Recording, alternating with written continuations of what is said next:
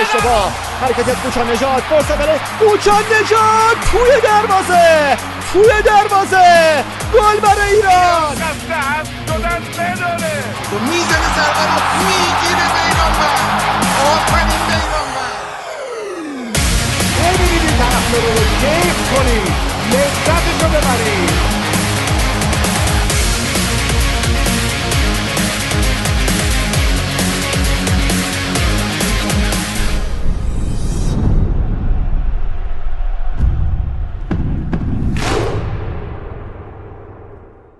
سلام وقتتون به خیر و خوشی باشه. در چهل و دومین اپیزود پادکست فوتبالی تخصصی توتال فوتبال در کنار شما هستیم. با نام ترک عادت در مورد پرسپولیس مفصل با شما صحبت خواهیم کرد. در هفته‌ای که دو تیم به لیگ برتر اضافه شد و دو تیم کم در مورد ملوان یه کوچولو مثل کرمان ولی مفصل ملوان هم باهاتون هم صحبت میشیم و البته از همه اینا مهمتر ماجراهای فدراسیون فوتبال و ماجرای بازی لغو شده کانادا. اما در کنار من افتخار داریم که یک بار دیگه به عنوان مهمان محسن شاهمرادی عزیز و دوست داشتنی رو همراه خودمون داریم. محسن جان سلام. امیدوارم که حالت خوب باشه. دهاتون و دوستانی که در گفتگوی امروز هستن. انشالله که بتونیم بحث خوب رو کنار هم دیگه داشته باشیم. سپاسگزارم از همراهیت. همینطور علی کلهاری دوست داشتنی که مثل بقیه فوتبال فارسی با ما همراهه خیلی خوشحالم که اینجا هستم مجددا و امیدوارم اپیزود خوبی داشته باشیم. و همینطور سینا نووی عزیز علاوه بر اینکه لیگ دو و فوتبال بانوان و دو تا مصاحبه برای ما آماده کرده در خلال بحثم با ما هم صحبت هست. سلام و درود و همه مخاطبین محترم دوتار فوتبال. خوشحالم که فرصتی دوباره به دست آوردم. بتونم تو این اپیزودم کنارتون باشم. اما یه همراه دیگه داریم میلاد اشاقی نازنین که باهاش آشنا هستید. با میلاد همراه غیر از سلام علیک یک بحث کوتاهی هم با ما داره در مورد هفته تلخی که پشت سر گذاشتیم. میلاد با ما صحبت می‌کنه برمیگردیم. سلام منم سلام عرض می‌کنم خدمت همه شنوندگان پادکست توتال فوتبال. در راستای همون حرفایی که حالا تو اپیزود قبلی زدیم که خب این مسئله تسلیت نداره و اتفاقاتی که تو هفته گذشته افتاد. من فکر کردم بهتره بیام یه سری حرفایی رو اینجا بزنم صرفا جهت اینکه نظرم گفته باشم و از جنبه ای که من فکر می‌کنم جور دیگه ایه به مسئله نگاه بکنیم و بیانش بکنیم. اون چیزی که حالا هست اینه که خب ما چند تا سوگ داریم. لاقل من دسته بندیش می‌کنم به سه نوع سوگ. یکیش سوگیه که خب ما در غم از دست دادن عزیزانمون تحمل می‌کنیم که خب توضیحش تقریبا مشخصه. یکیش سوگ کسیه که براش احترام قائلیم. مثل کسایی مثل ورزشکارا که ما معمولا وقتی ما رو از دست میدیم یه غم غریبی ما رو می‌گیره. و نوع دیگه سوگ از نظر من سوگ مظلومیته. مثل اون اتفاقی که برای ما وقتی میفته که خب مثلا مظلومیتی آدم رو می‌بینیم مثل اتفاقی که برای عزیزمون توی اون هواپیمای اوکراینی افتاد. که در کمال مظلومیت مورد اصابت موشک قرار گرفتن و خب زندگی رو ترک گفتن. اما سوگی که در مورد حادثه آبادان هست برای ماهایی که خب خیلی شاید به صورت مستقیم درگیر نبودیم یا عزیزی رو توش دست ندادیم یک ترکیبی از اون دوتا سوگ آخری که گفتم یعنی سویی که برای کسایی که قرارشون احترام قائلیم و سویی که برای آدمایی که مظلومانه این اتفاقها براشون میفته در ما ایجاد میشه.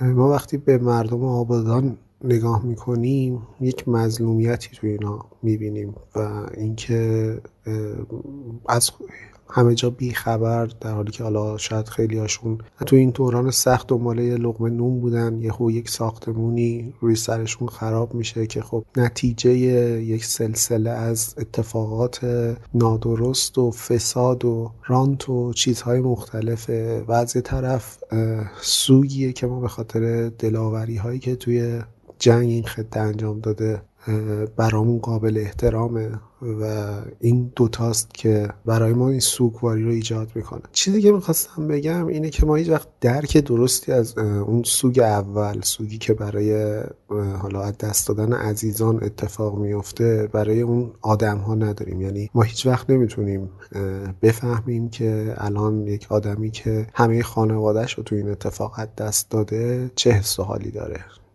حتی اگر خودمون عزیز از دست داده باشیم باز هم در موقعیتی که اونا هستن 90 درصد ما نیستیم اینکه تعداد زیادی از دست بدیم. وابستگی های آدم ها به اون کسی که از دست دادن و همه این اتفاقات اینجوریه که ما تجربه مشترکی با اون آدم ها نمی‌تونیم داشته باشیم. مثلا حتی اگر آدمی رو توی سل یا بیماری از دست بدیم هیچ وقت نمی‌تونیم بفهمیم که وقتی یه آدمی رو به واسطه طمع و دزدی و جنایت و رانت و فسادی که حالا اتفاق افتاده بین یک عالم آدم که قرار هست از ما دفاع بکنن قرار هست در سیستم حکومتی پشتیبان مردم باشن نه کسایی که قدرت و ثروت دارن. وقتی ما یه آدمی رو می‌بینیم که عزیزش رو تو این داستان از دست داده ما نمی‌تونیم هیچ درکی از این قضیه داشته باشیم. خب این همون چیزیه که در مورد آبادان در مورد هواپیما در مورد کسایی که حالا تو اعتراضات کشته میشن و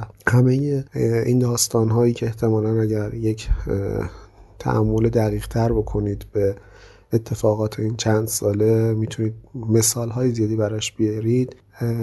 اتفاق افتاده و ما درکی از اینها نداریم. برای همینه که بعد از یه مدتی که حالا اون مظلومیت اون احترامی که دلیل سوگمون بوده رو وقتی فراموش می‌کنیم به اینجا می‌رسیم که وقتی مثلا آقای حامد اسماعیلیون برای ادالتخواهی و خونگاهی از دست رفتگانش میاد اعتراض می‌کنه ما نمی‌تونیم درکش بکنیم و میایم در مورد این صحبت می‌کنیم که برنامه تیم ملی مثلا مهمه و میایم چشم میپوشیم روی سوء استفاده هایی که همین حالا کسایی که به حال در رأس کار هستن از همین بازی می‌خوان انجام بدن و خب می‌بینیم که حالا لیستش هم در میاد. همونایی که حالا شاید میان توی روزهایی که همه مردم ایران عزادار هستن برنامه هایی رو می‌ذارن که انگار یک دهنکجی می‌خوان بکنن به مردم و همونا قرار از این بازی سوء استفاده بکنن ولی ما نمی‌تونیم اینو درکش بکنیم. اون چیزی که می‌خوام بگم اینه که یادمون باشه ما هیچ درکی از کسی که همه زندگیش رو از دست داده نداریم.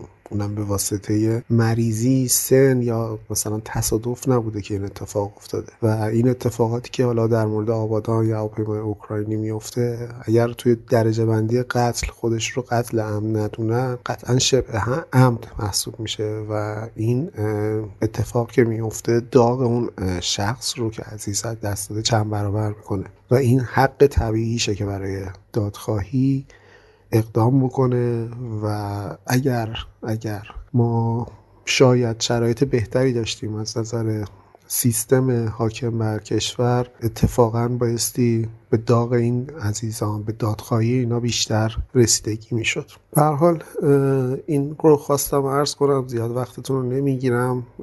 می‌خوام بگم که با اینکه ما شاید از این سوگ از این ناراحتی خیلی درکی نداشته باشیم و خب طبیعی هم هست ولی کاش حداقل مطلع باشیم که یه همچین سوگ هایی وجود داره یه همچین دادخواهی هایی نیازه و ما نمی‌تونیم درکشون کنیم ولی می‌تونیم ازشون مطلع باشیم. خیلی ممنونم. من به احترام اینکه حالا این اپیزود به حال اپیزودیه که برای دوستان پرسپولیسی در نظر گرفته شده و بهتره که اون دوستان در مورد این تیمشون و فصلی که گذشت صحبت بکنن صحبت دیگه ای ندارم و همینجا با همه خدافزی می‌کنم و امیدوارم که اپیزود خوبی باشه. به امید روزهای بهتر و بازگشت شادی به این سرزمین. شعر بخون نشسته ساز دل شکسته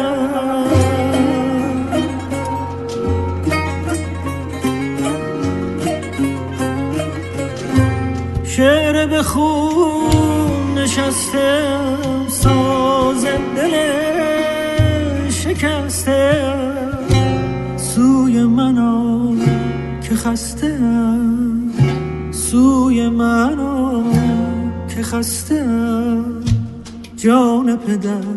کجاستی جان پدر؟ کجاستی؟ این دل مبتلا شد. با غمت آشنا شد.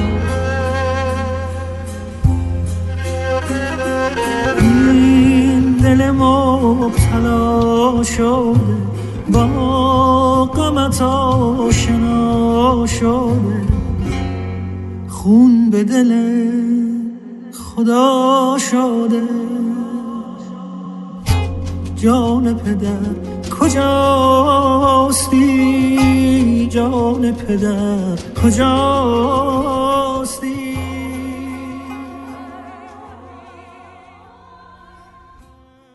من فقط در راستای صحبتی میلاد چون من در مورد آبادان و اتفاقاتش تو اپیزود قبلی صحبت کرده بودم حالا یکم فوتبالیش هم بکنیم. دوست دارم صحبتی پیروز قربانی بعد بازی رایکای بابل رو در مورد اتفاقات اخیر و اینکه چی باعث میشه این اتفاقا بیفته بشنویم. فکر کنم پیروز قربانی بهتر از هر کسی توضیح داده. ببینیم پیروز چی میگه و دیگه کارمون رو شروع بکنیم. بارم کشور ما بره به سمت تخصص گرایی حالا میگم من از تریبون استفاده می‌کنم و میگم که متاسفانه مردم ما خیلی تحت فشارن. نمی‌دونم پخش می‌کنید یا نه. آقای مسئولی که اشتباهی رفتی توی جای قرار گرفتی. واقعا یه سری آدم هستن شرمنده زن و بچه‌شونن نون شبو نمی‌تونن برای خودشون در بیارن. من پیروز قربانی اگه اشتباهی یه پست گرفتم به خدا قسم خیانت به ملتمه. وقتی نمی‌تونم کاری بکنم باید ول کنم و برم. آدمای متخصص بیان کار انجام بدن تا مردم از این شرایط در بیان. به خدا ما تو جامعه داریم زندگی می‌کنیم. اگه این حرفو ندم نگم خیانت به مردم کشور کشورمه واقعا اوضاع سختیه امیدوارم که یه روز دست به دست هم بدیم این کشور. بتونه توی جهان نمونه باشه. تهش اینه. ما حرفمون رو باید بزنیم. و واقعا دارم میگم دوست ندارم یه روزی اتفاق بیفته پیروز قربانی امثال پیروز قربانی که این مملکت براشون هزینه کردن جمع کنن برن یه کشور دیگه زندگی خیلی چی, چی میشه گفتی که؟ نمی‌دونم چی میشه بریم بریم سراغ بحثمون الان که با شما همراه هستیم 22 و 44 دقیقه است. یک شنبه هشتم خرداد ماه. تقریبا یه 20 25 دقیقه یه مقدار این ور میشه که بازی پرسپولیس و شهر خودرو تموم شده. شهر خودرو هم سقوط کرده از لیگ برتر همونجور که پیش بینی می‌شد. حالا تو اپیزود هفته آیندهمون فکر کنم جناب سپر خرمی عزیز هم تو اون اپیزود در کنار ما باشن راجع به کلیت لیگ برتر صحبت می‌کنیم. ولی بریم سراغ پرسپولیس. بعد از اینکه ما اپیزود ویژه راجع به استقلال و مسیر این فصلش منتشر کردیم فکر می‌کنم الان وقتش باشه که در مورد پرسپولیس حرف بزنیم. من با این سوال می‌خوام با محسن شروع بکنم. که اول فصل اگر چون قبلا ما فکر کنم یکی دو ماه پیش اگر دنبال کننده ما باشید خب دیدید یه سری صحبت ها رو شنیدید ما انجام دادیم در مورد پرسپولیس. اینجوری شروع می‌کنم. اول فصل اگر می‌گفتن ما بر فرض اینکه بازی بعدی پرسپولیس سه امتیازش رو هم می‌گیره. می‌گفتن محسن پرسپولیس 60 امتیاز می‌گیره. فکر می‌کردی بتونه با این 60 امتیاز قهرمان بشه یا فکر می‌کردی همین مسیر رو طی بکنه و کلا این فراز و نشیبایی که برای پرسپولیس اتفاق افتاد که دیگه نمونه آخرش هم حالا دلیلش ما هنوز درک نکردم. ماجرای والیبال بازی کردن و کنار گذاشتن جلال حسینی که شاید می‌تونست آخرین بازیش برای پرسپولیس شاید نمی‌دونم. تو آزادی باشه اینا رو پیش بینی می‌کردی یا فکر می‌کنی اینا یه اتفاقایی بود که این فصل باعث شد در نهایت اینجوری باشه یا فصل قبلم بود اما اونقدر مشخص و بولد نمی‌شد چون نتایج متفاوت بود. در مورد اینا چی فکر می‌کنی تا بریم سراغ اتفاقات بعد ببین راستش آره به لحاظ امتیازی پرسپولیس بد عمل نکرده ولی هیچ عدد و رقمی به تنهایی به خودی خود ارزشی نداره. مثل گفتن تعداد پاسای یه بازیه. مثلا شما 670 تا پاس دادی. XG هم اصلا چهاره حتی. و مثلا خیلی از اعداد و ارقام این شکلی. این اگر در کنار وضعیت بازی تیم و نتیجه نهایی قرار نگیره خیلی معنی ویژه‌ای نخواهد داشت.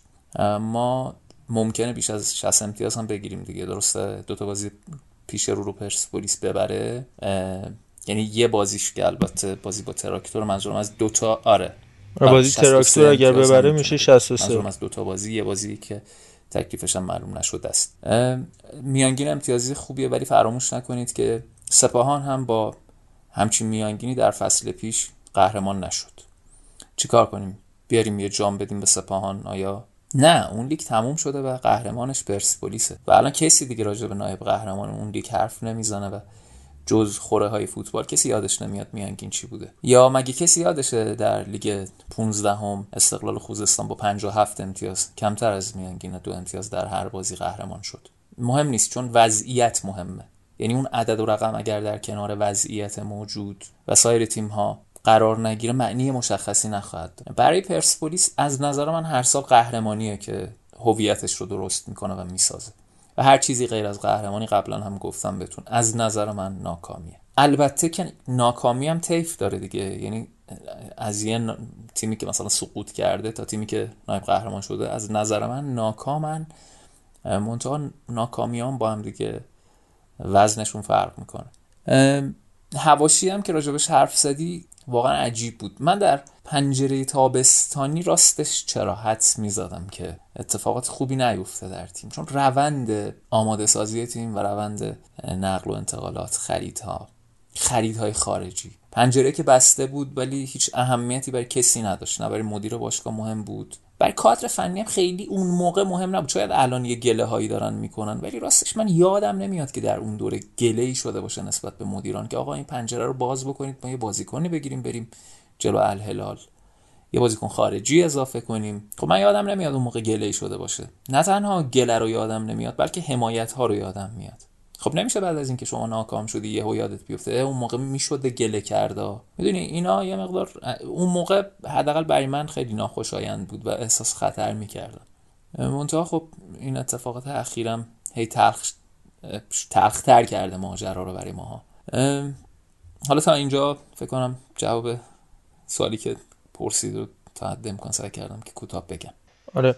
حالا میگم بچه‌ها هم حتما وارد بحث بشن. منتها خب من فکر کنم پرسپولیس مسیرش شد چون داریم در مورد جمع‌بندی فصل هم صحبت می‌کنیم نمی‌خوایم در مورد این مقطع کوتاه هم صحبت بکنیم. من فکر کنم مسیرش رو تا یه جایی حتی بعدم نرفت. اما جایی بحث پیچیده شد که یه سری از بازی ها توی مثلا لیگای گذشته اتفاق میافتاد. که بازی گره می‌خورد. حالا به هر شکلی یه X factor ی یه فاکتور برنده تو پرسپولیس به وجود میومد. می‌تونه ارسال ضربات آخری باشه که مهدی عبدی می‌زنه یا حضور خود سید جلال حسینی دو, دو سه تا بازی فصل پیش مثلا یادم بازی پیکانی اتفاق افتاد جلوی سایپا همینطور. یا بازی های مختلفی که به هر شکل یعنی همیشه اینو ما تو ذهنمون می‌گفتیم هر جوری که بازی پیش بره و هر حال یه بازیکنی یه جایی حالا اسمش ممکنه بازیکن تعویضی باشه ممکنه یه بازیکن تو یه فصل فقط 5 دقیقه بازی بکنه. میومد و کارو در میآورد. هر جوری پرسپولیس احمد نور بارها برنده از زمین خارج می‌شد. اما به نظر من حالا نظر تو در این باره می‌پرسم که چی شد که این فصل این اتفاق نیفتاد؟ مثلا می‌خوام یه مثالی بزنم. بازی پرسپولیس هوادار چه تو رفت چه تو برگشت؟ تو رفت حالا اون ماجرای هند جواد محمدی تو برگشتم بازی صفر صفر رو در نهایت بازی بدون گلی که اتفاق افتاد یا همین بازی زوبا هم پرسپولیسی که تمیروف حالا گل زد و به نظرم کلی گل نزد. یه سری از بازی اینجوری گره خور بودن که در نهایت گره باز نشد. برخلاف 4 5 فصل گذشته که هر جوری پرسپولیس با دندونم شده اون گره رو باز می‌کرد. اینو حاصل چه چیزی می‌دونی؟ در نهایت قطعا خب موضوعهای مختلفی از خریدای اشتباه یا حالا صحبت عجیب و غریب و شاید مسابقه های مطبوعاتی بد جو رسانه ای اشتباه. ولی فکر می‌کنی بیشتر از هر چیزی چی باعث شد که پرسپولیس در نهایت شبیه خودش من اون صحبت حمید متعری و بحث قوی تر از بهونه بودن اینا خیلی صحبت شده. ولی من میگم پرسپولیس قوی تر از خودش نبود حتی. سالهای قبل قوی تر از خودش بود. یعنی کلمه‌ای که خیلی تو فوتبال اروپا استفاده میشه اوور پرفورم یعنی شاید اگه قدرتش 80 بود توی دقایق پایانی اینو میرسون به 90 و هر جوری اون بازی رو آقا امتیاز در می آورد تو زمین. اما اینجا حتی آندر پرفورم یعنی 80 هم بود جلو هواداری که مثلا همین امروز دیدیم دویش از گل گوهر باخت نمی‌تونه رفت و برگشت گل بزنه. چرا این اتفاق افتاد؟ محصول کدوم ماجرا بود؟ گرچه که بازم بازم میگیم این فقط جمله‌مو تمام کنم که بازم پرسپولیس اصلا به لحاظ امتیازی بد کار نکرد اما خب محصول مهمه دیگه که خودت میگی. ببین راستش اینه که به نظرم همچین پدیده هایی رو نمیشه. یک ایراد گرفت بعد بگیم مثلا اینه و بس. یه مجموع یه ملغمه ای از مسائل مختلف رخ میده که خروجیش میشه این. منتها اینکه بگیم کدومش چقدر اثرگذار بوده من خیلی نمی‌تونم مثلا کمی بهش بپردازم. ولی آش شل قلمکاری بخوایم حرف بزنیم همه رو قاطی بگیم تو هم دیگه. ببین واقعا مشکلات مدیریتی در پرسپولیس امسال موج می‌زد. واقعا مشکلات عجیبی وجود داشت. پیش از فصل هم توی نقل و انتقالات پرسپولیس کاملا بدون استراتژی عمل کرد. کاملا بدون استراتژی. یه چیزی هم بهتون بگم. من راستش راجع به این که مربی لیست خرید و اینا بده من یه موضعی دارم همه جا اینو میگم. من واقعا اینو نمی‌فهمم. اینکه مربی لیست بده بعد این نشد لیست دوم بعد اون نشد لیست سوم بعد تهش مسئولیت لیست دوم و سوم رو نپذیرن بگن خب نه این بازیکن اول ما که گرفته نشد. فقط هم مربوط به پرسپولیس نیست و کل ایران همینه. یعنی عین 16 تا تیم لیگ برتری از این بهونه ها دارن که به نظر مثلا حرف حرفه‌ای نیست. حالا در مجال دیگری می‌تونیم راجع به حرف بزنیم که خرید بر اساس استراتژی چطور باید باشه و اصلا دنیا به کدوم سمتی میره. من فکر می‌کنم که اشتباه استراتژی پرسپولیس توی در واقع نقل و انتقالاتش آقای گل محمدی همینطور تاکتیک هایی که داشت.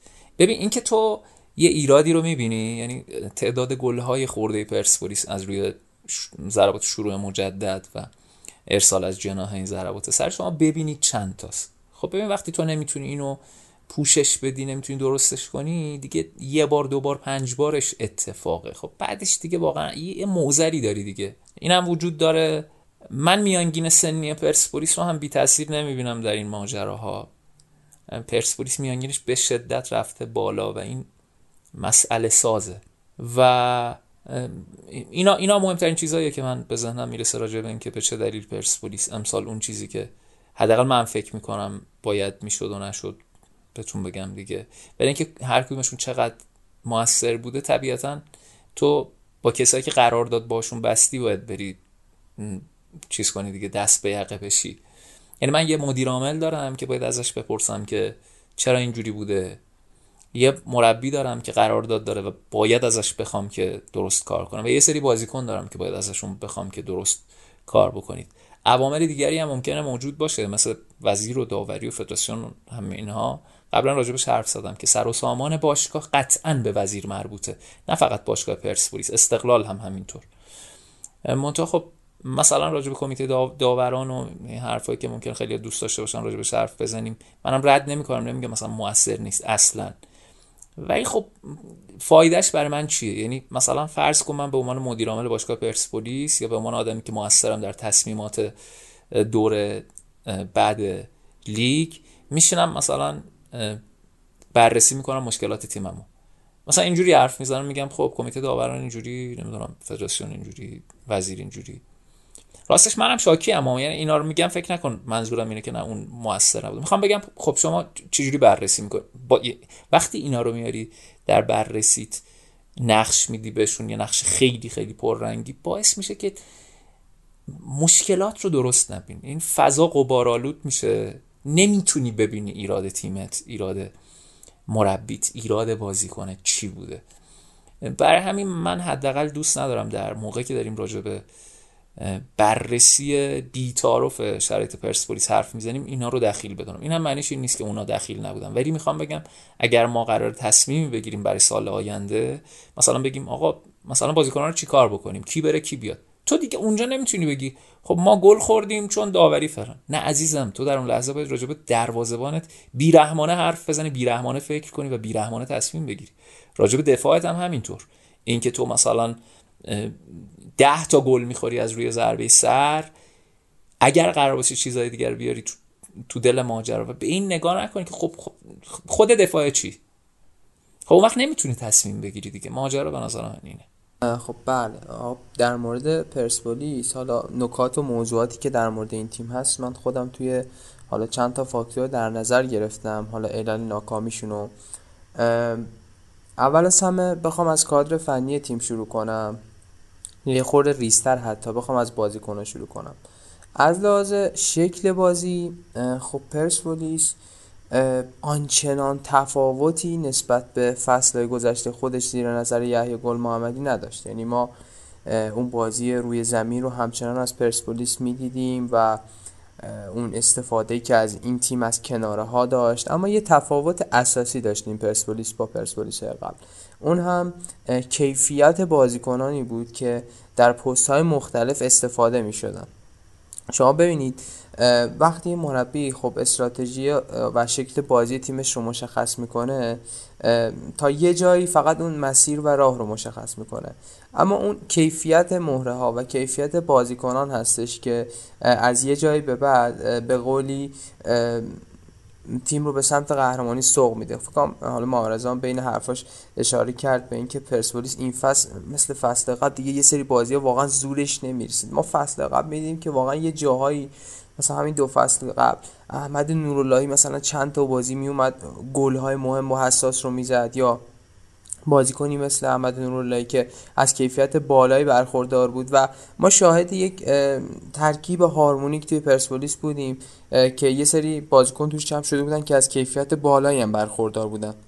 و از همه مهمتر. سبک بازی تیم رو درک کرده بودن. این خیلی قضیه مهمی هستش. اما حالا توی این فاز کادر فنی تیم یا هر کسی یا مدیر باشگاه هر کسی وزیر این تیم یه جوری یارگیری کرد که یارایی که به این تیم اضافه شدن اصلا نتونستن یه مجموعه خوبی رو تشکیل بدن که در راستای این تاکتیکا باشه و بتونه حالا اون شکل بازی پرسپولیس عذاب در بیاره که قطعا یه بخش زیادی از حالا تصمیمات در خصوص یارگیری با کادر فنی پرسپولیس بوده و اینجا حالا یه پوان منفی براشون میشه ثبت کرد و به نوعی این قضیه وجود داره.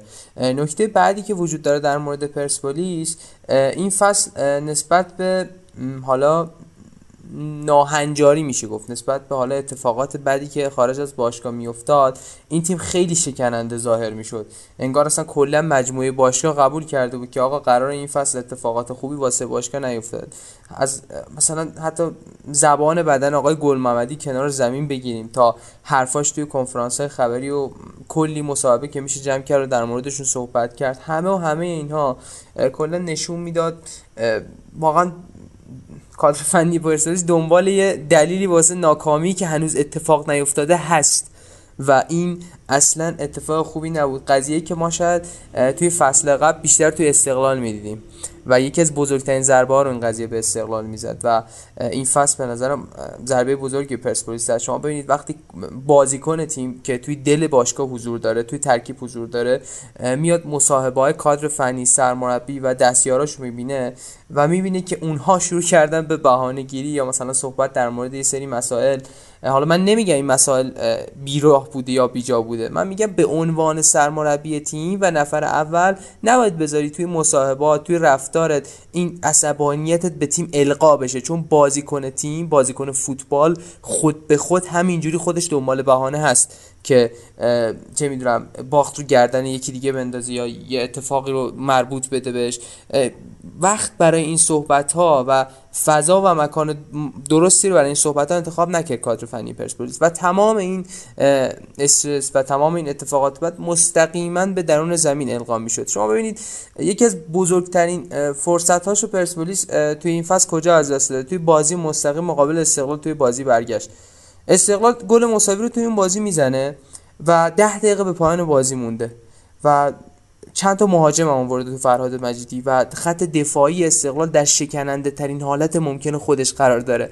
یا گل محمدی میاد همونجا بازی تمام می‌کنه. یعنی با اون حرکات رفتاری که خودش کنار زمین داره. گرچه واقعا اگه بازی ادامه پیدا می‌کرد در حالت عادی خودش احتمال اینکه استقلال گل دریافت می‌کرد خیلی بالا بود. چون میگم در آشفته ترین حالت دفاعی ممکن بود تیم و پرسپولیس هم با توجه به حملهایی که از اول بازی شکل داده بود می‌تونست خیلی بهتر توی اون بازی کار کنه. یا هزار تا نمونه و مثال دیگه که توی این فصل وجود داشت میشه در مورد این تیم گفت. و مجموعا میشه گفت این حالا دلایل اصلی بود که پرسپولیس نتونست این فصل اونجوری که می‌خواد به نتایج مطلوب خودش برسه. ولی یه گوشه ای هم باید این قضیه رو ذکر کنم. خب این تیم پنج فصل پیاپی قهرمان لیگ شده. اون وسط حالا مثلا جام حذفی داشته فینال آسیا داشته کلی حالا سوپرکاپ برده. و به نظرم این افت چیز خیلی عجیبی نیست. این ناکامی چیز خیلی عجیبی نیست. بلکه چیزی که الان مهمه نحوه برخورد با این ناکامیه. ما می‌تونیم یه جوری الان با این ناکامی و شکست ها برخورد کنیم که چه می‌دونم مثلا یک دهه تیم تو شوک این قضیه باشه. همین که مثلا سن بازیکن‌های پرسپولیس الان افزایش پیدا کرده. اینکه ما چجوری با این قضیه برخورد کنیم خیلی مهمه. پرسپولیس رو با بازیکن‌های جدیدش به یه تیم معمولی تبدیل کنیم یا نه؟ یه بازیکنایی رو جذب کنیم که همونو ستاره بشن. یا نه؟ میگم این خیلی مهمه که ما با این ناکامیه یا این قضیه حالا کادر فنی پرسپولیس چجوری برخورد کنیم حتی مدیریت باشگاه. حالا دست به تغییرات توی کادر فنی بزنه یا توی بازیکن‌ها بزنه. و به نظرم این پنجره نقل و انتقالاتی پیش رو و این تعطیلات پیش رو خیلی می‌تونه سرنوشت ساز باشه توی عملکرد چند سال بعد باشگاه پرسپولیس. چون اینجور تیما معمولا اگه یک سال یا دو سال نسبت به ناکامی ابتداییشون واکنش خوبی نشون ندن وارد یه ناکامی پیوسته و بد میشه که نمونهش رو توی فوتبال ایران کم نداشتیم. سینا می‌خوای از همین جا هم خودت شروع کن؟ هم نکاتی که داری و بگو. هم از همینجا بحث چگونگی برخورد با ناکامی رو در موردش صحبت کن که بعدم با محسن عزیز هم راجع به انتهای این فصل و هم در مورد گزینه‌های نقل و انتقالاتی سال آینده صحبت بکنیم. صحبت از پورعلی گنجی و سروش رفیعی و سجاد شهبازاده بیرانوند و امثال هم تو این مدت شد. آره بچه ها که دوستان نکات خیلی زیادی گفتن و همشون هم تقریبا من نوشته بودم که بگم و دوستان زحمت رو کشیدن و درستم بود. من فقط می‌خوام یکم حالا چون به عنوان یه استقلالی اینجا هم یه ذره از این تیمم طرفداری بکنم و این رو حالا بست بدم به پرسپولیس.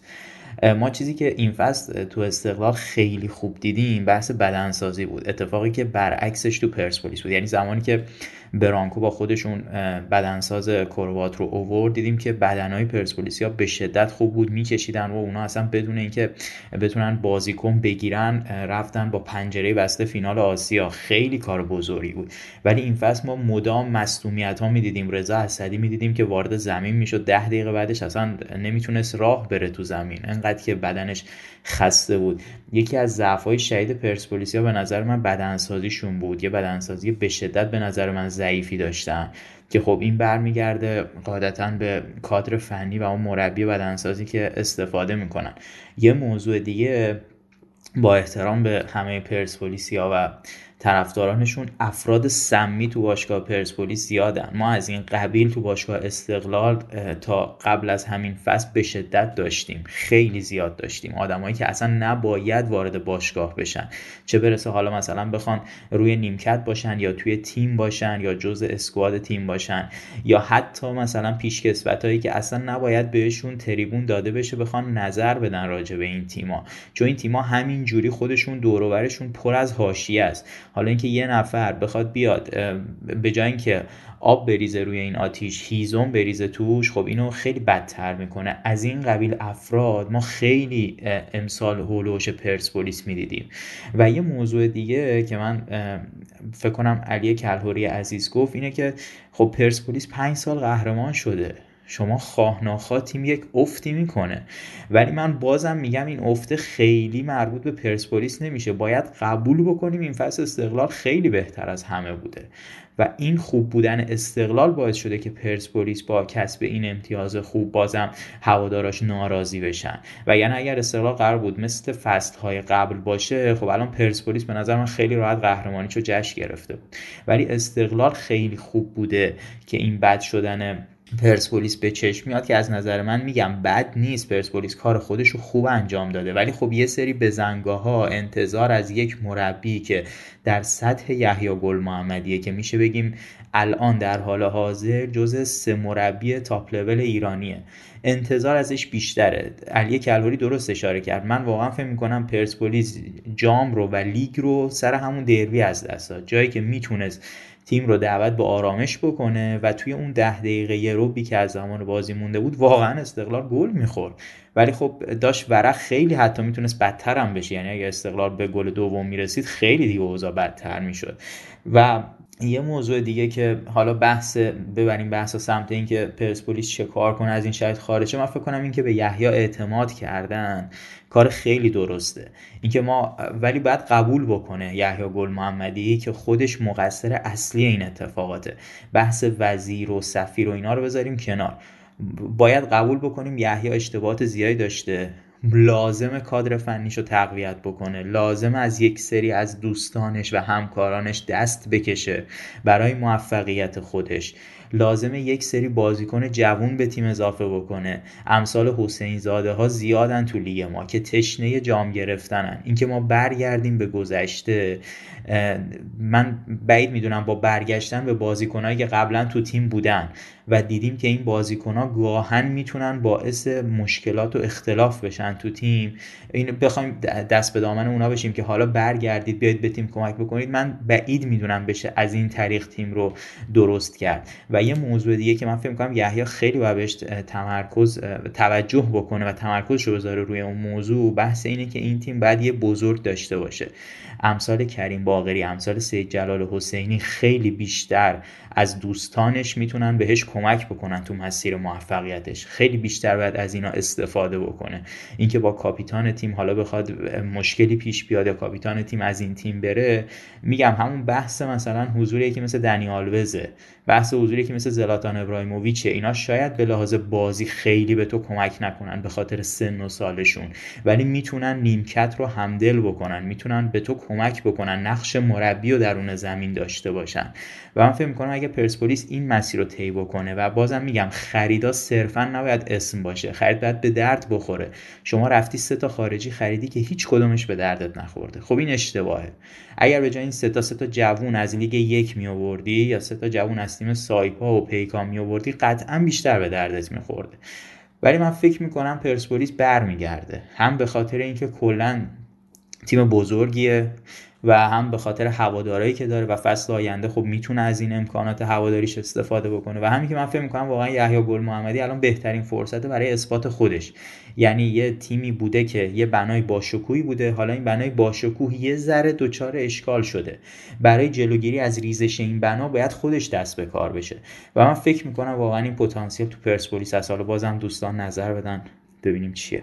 فکر کنم آره سینا خیلی کامل صحبت که حالا محسن عزیز هم می‌تونه هم راجع به نکاتی که بچه ها گفتن هر کامنتی که داری هم راجع به این راه آینده و نحوه برخورد با ناکامی چون خودت هم یادم تو اپیزود قبلی اشاره کردی به وجود همین حسین زاده ها یا علیرضا کوشکی ها تو پیکان و سایپا ولی رفتن سراغ یه سری بازیکنای دیگه. حتی حتی استقلالیش هم گفتیم دیگه. امین قاسمی نژاد تو داری حسین زاده هم داری. جفتشون هم توی یه تیمن در نهایت منجر به این میشه که راه حل فرموله میشه استفاده از حسین زاده فکر می‌کنی در کنار اینکه حالا جواب هر نکته از حرفای بچه ها رو اگر دوستشی بدی راه حل پرسپولیس و نحوه برخورد با ناکامی رفتن سراغ سروش رفیعی و شهبازداده و امثال این بازیکناست یه راه حلی که یه جوری فرمول برنده بوده مثلا سروش رفیعی برای سالیان گذشته یا اختراع کردن یه فرمول جدید برای قهرمانی. تازه با توجه به اینکه خب سال آینده لیگ قهرمانان آسیا هم نخواهد بود دیگه با توجه به تغییر تقویم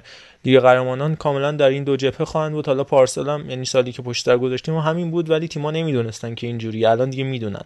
پس باید تمرکز کامل روی سی و نهایت 6 تا 5 تا بازی اگر توی جام حذفی بخواد تا فینال برسه 35 تا بازی شاید اون قدم تقویم شلوغ نباشه. وسطش هم یه گپی هست برای جام جهانی فرصت بدنسازی مجدد وجود داره. یا حالا برای خیلی از تیم‌های شاید این بد باشه که بخوان دو بار بدنسازی بکنن به هر شکل.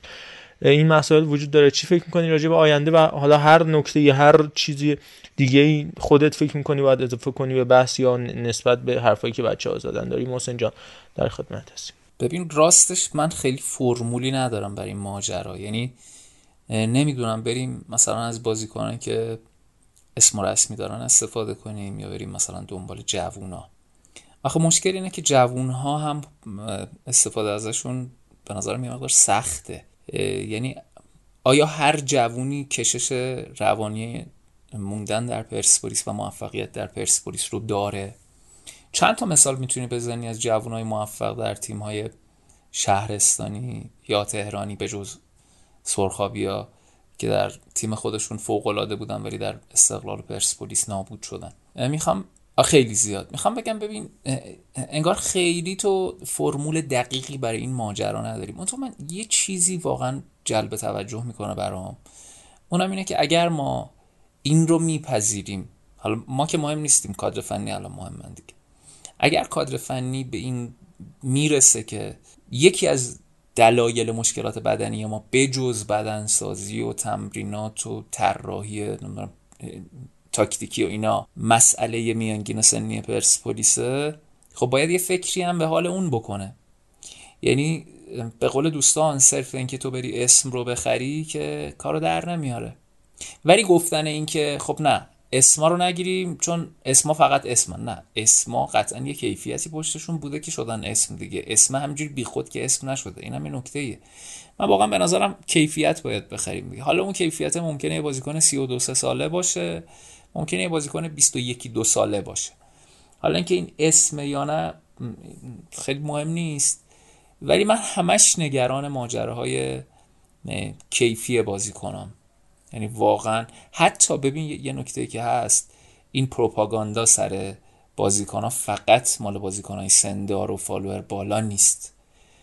شما یه بازیکن های 20 ساله 21 ساله در لیگ ممکنه ببینی که خیلی از رسانه ها راجبشون حرف می‌زنن. اصلا یه هواشی عجیبی دورش رخ میده که به عنوان ستاره آینده و اینا مطرح میشن. ولی اگر مثلا 10 تا بازی 90 دقیقه از اون بازیکن ببینی متوجه میشی که حالا اینم دیگه نیست واقعا. می‌دونی می‌خوام بگم این اسم فقط روی سن و سال دارا نریدا یه سری جوونا هم هستن که به نظرم اوورریتدن نمی‌دونم می‌تونم منظورم برسونم یا نه. یا اصلا با رضا نمی‌دونم این حرف منو قبول داری یا نه. بعضی از جوونام اونقدری که باید خوب نیستن ولی اسم براشون هم ساخته میشه و اینا. این این هم واقعا وجود داره دیگه. ولی من یه مثال خیلی در موافقت از من اگر مثال می‌زنی بزن اگر نمی‌زنی من همینجا قطعت کنم. آره آره. در موافقته. نه در. در موافقت این امیر حسین حسین زاده 26 7 هفته پشت سر هم فکر می‌کنم تقریبا تو ترکیب استقلال بود دیگه مثال بارزی که خیلی تو این چند وقت استفاده میشه حالا تو بازی با نساجی یا دو تا بازی قبلش این ضرباتش خورد به تیر یا میلیمتری تو گل نرفت دیگه. حالا مثلا بازی با فولاد و بازی با مثل رفسنجان سه تا گل رفت دیگه. پاش نشست تو گل. الان همه دارن مثالش می‌زنن. اگه برعکس می‌شد چی؟ اگه اونا هم مثل همینا میلیمتری یا اگه قبل ترش اون قبلی می‌دونید لحظات تاثیرگذاره و بعد در نهایت باعث میشه که قضاوت متفاوت بشه. من دارم رو تایید حرفتون میگم یعنی ممکنه اون جوونه تو یه لحظه نگ... بگیر نگیر داشته باشه و شرایط تغییر پیدا بکنه براش این این اتفاقا هست این آفت اون جوان حالا شاید همین امین قاسمی نژاد اگر همین کارو بکنه اثبات آخه ببین اینی هم که داری میگی به نظرم شاید خیلی دقیق نباشه. من مثلا می‌تونم روی سه تا لحظه چهار تا لحظه پنج تا لحظه ده تا لحظه در طول یه فصل بگم که حالا این میلیمتری رد شده. ولی فراموش نکن فاصله بین یک بازیکن خوب با یک بازیکن متوسط همین میلیمتر هاست. میگه یه بازیکنی یه توپی رو یه جوری قل میده مثلا دو متر فاصله شه خب فاصله هم یعنی اختلاف بین اینکه یه بازیکنی میشه بازیکن تاپ لول با یه بازیکنی که یه بازیکن متوسطه همینه. یعنی به همین سادگی اتفاقا فوتبال. از نظر من حداقل اینجوریه. حالا بله یه وقتایی خب توپ نمیرو خب ولی در برایندش چی میگه به ما؟ ما یه برایند داریم یه لحظه داریم. نقطه ای داریم نمی‌دونم کمانی داریم. این اینا واقعا مهمه به نظر من. منتها خب واقعا پنجره نقل و انتقالات خیلی پنجره عجیبی یعنی خیلی پدیده عجیبیه. یه بازیکنایی به خاطر اینکه یه اسمی میاد پشتشون و رسانه ها هولشون میدن جلو قیمتشون عجیب غریب میره بالا. و بعدش هم حالا یه چیزی راجع به حالا فصل پیش روی پرسپولیس هم بگم به نظرم حالا بریم تو این بحثان بد نباشه. این تضاد در گفتار و رفتار مربیان و مدیران پرسپولیس شگفت انگیزه مثلا آقای درویش میره در برنامه در راجع به این حرف می‌زنه که فعلا لیستی نیومده برای من. ما اصلا یحیارم می‌خوایم هرچی ایشون بگه. ده دقیقه از این حرفش نمیگذره که میگه آره یه حرفایی با پورعلی گنجی زدیم و بیرانوندم حالا ببینیم تکلیف فلان مسئلهش چی میشه اون یکی بازی کنم خب آقا بذار ده دقیقه از حرف قبلی بگذره بعد نقضش کن. اگر لیستی نداده یحیی پس شما دارید چیکار می‌کنید الان؟ یعنی با تایید چه کسی دارید؟ اینا رو انجام می‌دید. و بعدش هم خب یه موقع ممکنه باشگاه به این نتیجه برسه که نه باشگاه استراتژی نقل و انتقالاتی خودشو داره و ما خودمون این کار رو انجام میدیم. یحیی حالا مثلا انقدر مهمه برای ما؟ مثلا 10 درصد اثر داره 20 درصد اثر داره. ولی آخه اینم نمیگن. چون میگن نه با نظر یحیی ما انجام میدیم. آقای محمد محمدی چیکار می‌کنه؟ نمی‌دونم بالاخره ایشون معاون ورزشی پرسپولیس دیگه. طبیعتا کاری که مدیران ورزشی در دنیا می‌کنن اسپورت دایرکتورا می‌کنن ایشون باید انجام بده. حالا نمی‌دونم قرار انجام بده یا انجام نده. یه بخش دقیقاً نقل و انتقالات. باید باشه. در دنیا همش نقل و انتقالاته. یعنی نه که هم یعنی همه نقل و انتقالات زیر مجموعه مدیر ورزشیه. حالا مدیر ورزشی می‌تونه تعیین بکنه که مثلا مربی به چه میزان موثره در این ماجرا. می‌تونه کلا مربی رو بذاره کنار یا مربی رو بخشی از این فرایند فرض بکنه و بهش نقشی هم بده. منتها ببین من این استراتژی رو در پرسپولیس نمی‌بینم. یعنی حداقل خریدهایی که اسمهایی که وجود داره رو من نمی‌دونم بر, بر اساس چه فلسفه‌ای داره خریداری میشه. آیا بررسی شده اینکه پرسپولیس سال بعد نیاز به چه نوع نگاه تاکتیکی داره؟ یعنی ایرادات رو امسال بررسی کرده آقای محمد محمدی. و دوستانی که در باشگاه موثرن بعد به این نتیجه رسیدن که بهتر که ما فلسفه بازیمون رو مثلا اینجوری بکنیم یا مثلا یه جور دیگه بکنیم. نمی‌دونم. خب. بعد بر این اساس اومدن تیم خودمون رو بررسی کردن. بعد دیدن مثلا اه خب اگر ما بخوایم اینجوری بازی کنیم فلان پستمون باید فلان ویژگی منحصر به فرد رو داشته باشه یا تقویت بشه در مثلا فلان مورد. خب پس بر این اساس میریم فلانی رو می‌خریم. من ابدا همچین چیزی در پرسپولیس نمی‌بینم. یعنی اونجایی که من دارم میگم که لیست مربی رو نمی‌فهمم و به نظرم بهتره که خود باشگاه وارد کار بشه منظورم اینه که یک مدیر ورزشی وجود داشته باشه که فرایند درست رو طی بکنه همین چیزی که دارم میگم. یعنی بررسی کنه ببینه فلسفه فصل آینده تیمش چیه و بر اساس این فلسفه چه نیازهایی خواهد داشت بره تقویت بکن اساسا هم چیزی وجود نداره. می‌دونی می‌خوام بگم انگار خیلی فرقی نمی‌کنه. ما باشگاهمون هم اگر بره خرید بکنه دوباره اون مشکلاتی که وقتی مربیمون خرید می‌کنن خواهیم داشت. چون الان تو داری بر اساس چه استراتژی؟ بعد اصلا یحیی رو می‌خوای یا نمی‌خوای؟ اصلا شاید یحیی نخواد اونجوری بازی کنه که تو تو ذهنته. در بهترین حالت فرض می‌کنیم که اینا یه استراتژی دارن برای سال بعد پرسپولیس. خب یحیی واقعا قرار اون کارو بکنه نمی‌خواد بکنه. در جریانه. باش حرف زدید. چی کار دارید می‌کنید؟ من واقعا نمی‌فهمم هیچی نمی‌فهمم از فعالیت های نقل و انتقالاتی پرسپولیس حداقل تا این لحظه. من پیرو حرفای های شامرادین رو بگم که این دقیقا همون افراد سمیه که من گفتم. اصلا آخه محمد محمدی درسته یه شخصیتیه که بالاخره پروفایل بازیکنیش ثابت شده است. ولی آخه کجا این فوتبال بوده؟ چی کار کرده؟ با کی کار کرده؟ یعنی تو رده های پایه خیلی فعالیت خیلی بزرگی داشته به موفقیت رسیده یا توی لیگ برتر لیگ دسته یک لیگ دسته دو؟ فقط صرفا این که چون اسمه یا حالا من نمی‌دونم شاید رابطه چیزی این وسط هست حضورش و اصلا من نمیفهم واقعا چرا اصلا ایشون باید باشه اونجا. و اینکه دقیقا هم شما درست میگید اصلا خب الان بحث شهبازداده چرا باید هولوچ پرسپولیس باشه؟ بر اساس چه منطقی مثلا قرار شهبازداده گرفته بشه؟ بر اساس چه منطقی قرار سروش رفیعی گرفته بشه؟ وقتی خود همین کادر فنی ابتدای همین فصل میگفتش که ما اصلا بازیکن مثلا پلی میکر نمی‌خوایم.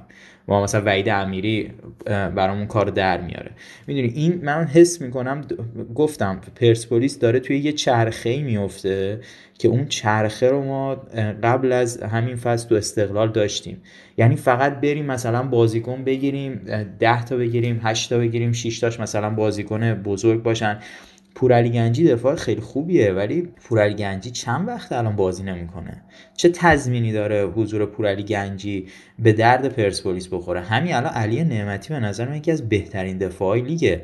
یعنی متاسفانه علی نعمتی زمانی داره بازی می‌کنه که پرسپولیس شرایط خوبی نداره. وگرنه ببینید گلایی که زده رو. چه جاهایی به داده این تیم رسیده. من واقعا میگم امیدوارم که از این اتفاقات حذر بکنه یحیی گل محمدی چون عمیقا من حس می‌کنم داره به خودش آسیب می‌زنه. این بحثا و همین موضوعی که آقای شاه مرادی هم گفتن مدیریت پرسپولیس همچنان سردرگمه و نمی‌دونم واقعا چه اتفاقی می‌خواد براش بیفته. امیدوارم که خیر باشه. اگه میشه من یه نکته رو اضافه کنم در مورد پرسپولیس و اینکه قرار چه اتفاقی بیفته واسه لیست این تیم توی فصل بعد که حداقل اوضاع بهتر رو تجربه کنن. قطعا این تیم باید یه حرکت سازماندهی شده ای رو به سمت یه سری مهره حداقل زیر 25 6 سال داشته باشه. ولی نه اونقدی افراطی باید به سمتشون بره که تیم پرش از بازیکنهای معمولی و نه اونقدی نسبت به این قضیه بیخیال باشه که همینطور میانگین سنی تیم بالا بره و فقط بازیکنهای مثل مرتضی پورعلی گنجی یا چه می‌دونم مثلا حتی مثلا بازیکن مثل سجاد شهبازداده به تیم لینک بشن و توی همینا نقل و انتقالات خب به حال پرسپولیس خلاصه بشه. خب این قضیه می‌تونه خیلی واسه پرسپولیس تاوان داشته باشه. این قضیه که اگه اونا به سمت یه جوانگرایی منطقی نرن ببینید توی یک تیم همین الانش یه سری مهره خوب وجود دارن. مثل وعید امیری حالا مهدی ترابی یا هستن بازیکنایی که حالا حداقل از سطح نسبی خوبی برخوردار هستن. و به نظرم اضافه کردن یه سری بازیکن جوون حتی اگه هم پست این بازیکن باشند و ایجاد یه رقابت حالا مناسبی بین این بازیکنهای جوون و بازیکنهایی که هستن توی تیم و حالا ایجادی توازنی میشه گفت می‌تونه خیلی به پرسپولیس کمک کنه و هر چقدر هم این زودتر این قضیه استارت بخوره خب به حال پرسپولیس دوره ناکامی خودش رو می‌تونه حالا کوتاهتر کنه. خب به حال ببینید فصل بعد پرسپولیس خب قاعدتا هیچ تیمی از ایران یعنی به خاطر تقویم لیگ قهرمانان قرار نیست بازی برون مرزی داشته باشه. پس هر تیم دو تا کاپ پیش روشه. لیگ ایران و جام حذفی.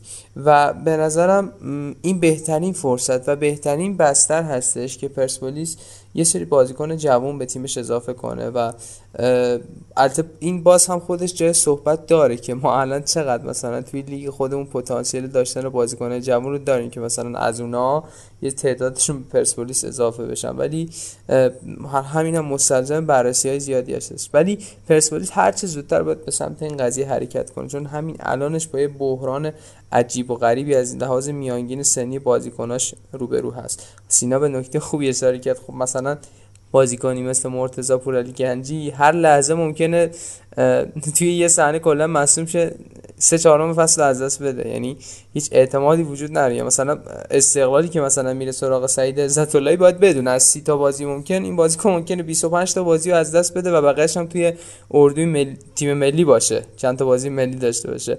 به این نکته باید به حال توجه شه قبل از اینکه سراغ اسمهای بزرگ میرن. یه زمانی واقعا اسمهای بزرگ می‌تونه به تیم خیلی ضربات بزرگی بزنه. اتفاقی که قبل از شروع این فصل برای پرسپولیس افتاد. مثلا توی جذب مهره مثل رضا اسدی. خیلی خب. بکنم خیلی کامل شد. محسن جان اگر نکته ای مونده برای جنبندی بحث پرسپولیس و این اسامی که راجبش هست بشنویم باهات. بعد بریم مصاحبه سروش رفیعی رو با هم دیگه مرور بکنیم.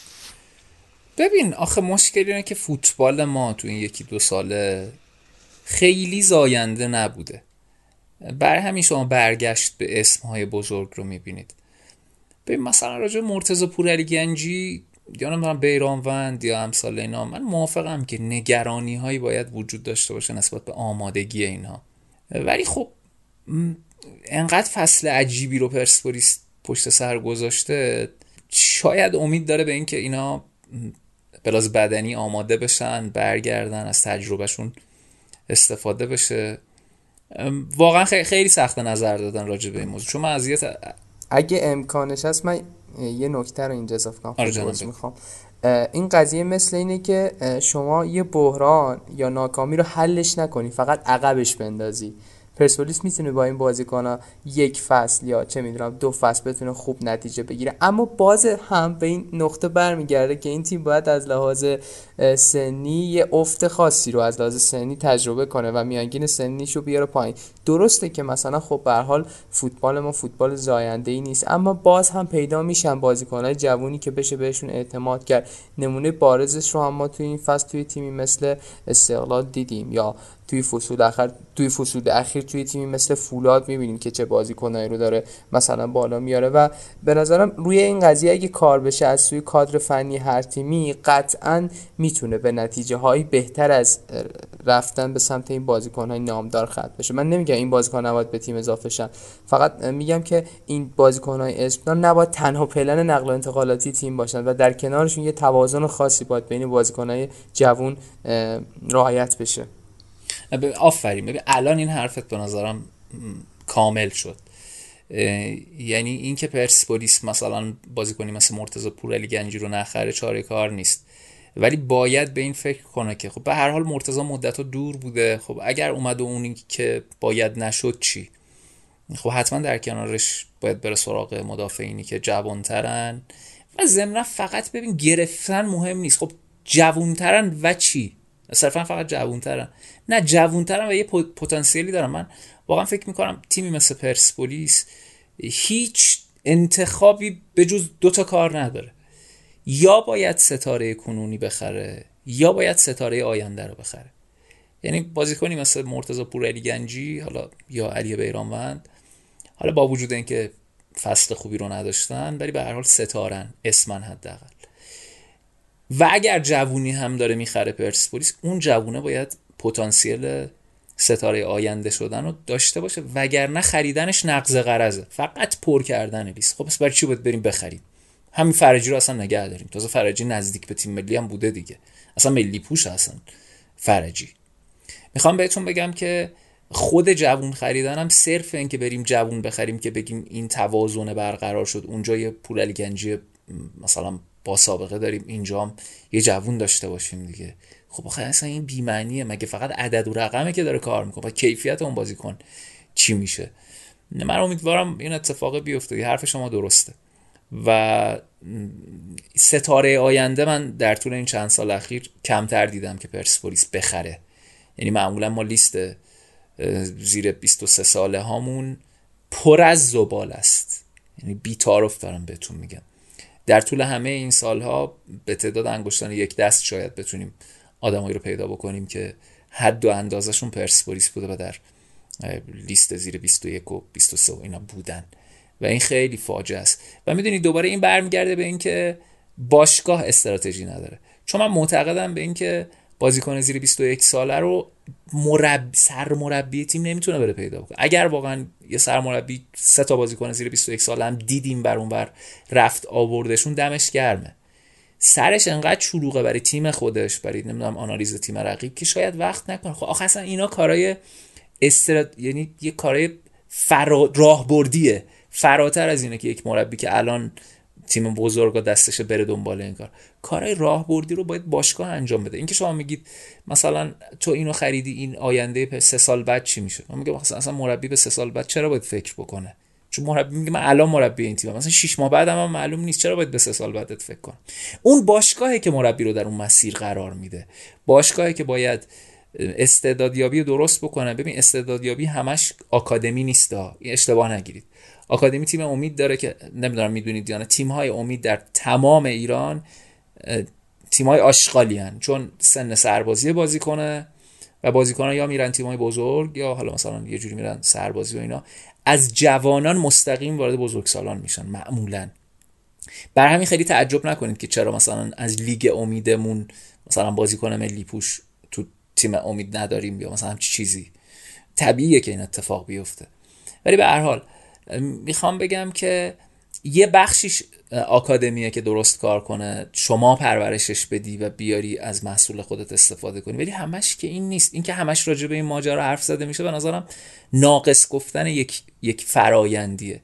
یه بخشی از پیدا کردن استعداد هم مال اینه که عزیزم شما لیست زیر 23 سال داری لیست زیر 21 سال داری.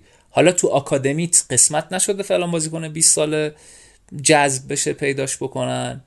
خب یه جور دیگه می‌تونید پیداش بکنید و بذارید در اون لیست سی و چند نفری که برای تیم دارید. اون کار رو هم ما نمی کنیم یعنی بجز اینکه آکادمیمون ضعیفه لیستامون هم خیلی بد داریم میبندیم. و خب این مشکلیه که سال هاست حداقل در پرسپولیس وجود داره. امیدوارم که امسال این مشکل پیش نیاد. ولی آخه چیزی که من می‌بینم انقدر بلا تکلیفی دارم می‌بینم در مدیریت این باشگاه. در کادر فنی هم اینو می‌دونه نه کادر فنی می‌دونه قرار بمونه نه مدیران می‌دونن می‌خوان این کادر فنی رو نگه دارن. همین امروز آقای درویش بعد بازی گفتن که نه تنها سال بعد آقای گل محمدی مربی ماست که دو سال بعد هم مربی ماست چون قرارداد دو ساله داره. ولی فعالیت های دوستان تحرکاتشون ابدا اینو نشون نمیده که تمایلی داشته باشن به اینکه با یحیی کار کنن. مثلا مثلا این نیست مثلا یحیی بره یا بمونه یا مثلا چی چیزی. یعنی یعنی تو این حرفی که دارم می‌زنم موضوعم این نیست. بعدا اگر قرار شد موضوع بگیرم راجع موندن یا رفتن یحیی می‌تونیم راجبش حرف بزنیم. ولی می‌خوام بگم اصلا کار عجیبی دارن می‌کنن. با گزینه های خودتون حرف می‌زنید مربیانی رو هم در نظر گرفتید یه حرفایی هم زدید بعد سفت و سخت اینور حمایت می‌کنید بعد مربی اونور مسابقه می‌کنه میگه من قرامت نمی‌خوام. و اصلا خیلی عجیبه. خیلی حالا امیدوارم واقعا تش منجر به اتفاق خوب بشه. خیلی خوب. دمت گرم محسن جان. بریم با مصاحبه سروش رفیعی همراه بشیم. با سینا فقط این نکته بگم که این هفته با توجه به شرایطی که کشور داره و اتفاقات و مسائل ناراحت کننده آبادان فان رو نداریم. از هفته بعد دوباره بخش بامزه ها رو خواهیم داشت. سینا برامون از مصاحبه سروش رفیعی بگو. یکی از گزینه‌های نقل و انتقالاتی داغ لیگ برتر. یه مصاحبه رو سروش رفی در چند روز گذشته با یکی از خبرگزاری داشته. چون می‌دونیم سروش رفی پروفایل بازیکنی پرسپولیسی و سپاهانی داره و توی مصاحبه گفته که از استقلال هم پیشنهاد داشته. حس کردیم که شاید بیان این مصاحبه و بازگو کردن مجدد این مصاحبه روخونی از این مصاحبه می‌تونه جذاب باشه. این هفته رفتیم سراغ سروش رفیعی و سوالاتی که ازش پرسیده شد. میریم با هم بررسی می‌کنیم. بازم مثل همیشه تصمیم گیری و قضاوت به عهده خود شما. از سروش رفیعی پرسیدن که سپاهان هویت باشگاهی مشخصی داره و مهمترین رقبای سنتی پرسپولیس هم محسوب میشه. بازیگران با لیبل پرسپولیسی بودن در این تیم سخت یا راحت یا اساسا چنین موضعی در قبال تو وجود نداشت. ایشون در جواب میگه که سپاهان و پرسپولیس رقبای کینه‌ای به اعتقاد من استقلال و پرسپولیس رقبای سنتی هن و پرسپولیس و سپاهان رقبای کینه‌ای که معمولا بازیاشون دچار جنجال شده و رابطه خیلی خوبی ندارن. در فوتبال دنیا این مسائل وجود داره اما در فوتبال ما بیش از حد و بی پرواز و متاسفانه گاهی هم باعث اتفاقات بد شده که من به شخصه نمیپسندم و مطمئنا فوتبالیا و اکثریت جامعه هم نمیپسندن. اما از بعد فوتبالی جذابه. منم از روز اول که اومدم عقبه پرسپولیسی داشتم و یک مسئله ای که همیشه من رو ناراحت کرده و زنمو درگیر می‌کرده. اینه که وقتی بازیکنی از یک تیم به تیم دیگه میاد هواداران بحث با شرافت بودن و با غیرت بازی کردن مقابل تیم سابق و به راه میندازن که به نظر من مسخره است. اینو مستقیم و رک میگم. هر کسی که اعتقاد داره یه بازیکن به این دلیل که یک دوره در تیمی بوده مقابل اون تیم کم کاری می‌کنه از نظر من هیچ چیز از فوتبال نمی‌فهمه. هیچ فوتبالیست این کارو نمی‌کنه. شاید در مواقعی به خاطر فشار و جوی که اغلب با همین صحبت وارد میشه بازیکن نتونه به صورت کامل 100 درصد بازی کنه و تمرکز داشته باشه اما هیچ بازیکنی امکان نداره که همکاری کنه.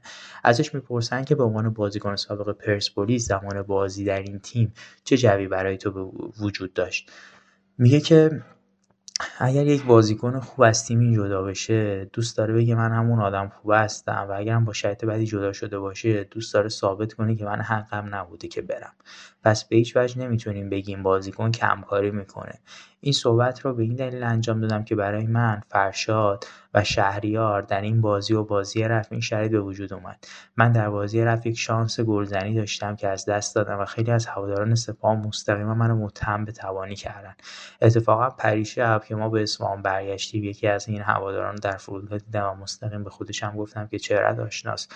او هم خودش متوجه شد قبلا چه حرفهایی در فضای مجازی به من زده و الانم تمایل داشت کنار ما عکس بگیره. خیلی رو مستقیم بهش گفتم می‌دونم چه حرفایی زدی. اما صحبتهای تو و هر هواداری که این مسئله رو مطرح می‌کنه اهمیتی نداره. کسی که یک فوتبالیسته از هر تیمی رو کسی که یک فوتبالیست از هر تیمی رو به غیرتی و بیشرفی متهم کنه و بگه نون حلال سر سفره نمی‌بره چیزی از فوتبال و انسانیت نمی‌فهمه. در مورد شخص من خودم می‌دونم که با چه انگیزه و شرایطی وارد بازی میشم.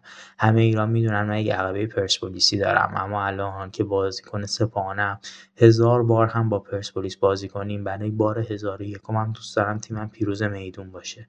حرفای مسخره که هر بازیکنی که یک توپ مقابل تیمی که قبلا تون بوده است دست میده تهمت می‌زنه. اما بدون این حرفا هیچ اهمیتی برای ما نداره.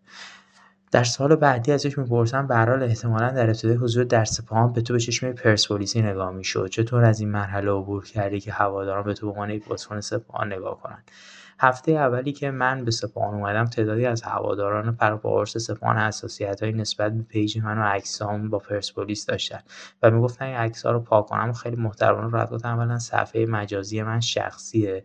دوم اینا آرشیو از خاطرات من از گذشته تا به حال و من اگر من این کار انجام بدم مطمئنا چهار روز دیگه هم از تیم شما جدا میشم و این اتفاق رخ میده. در صورت من این احترام و اهمیت رو به شما هم نداشتم.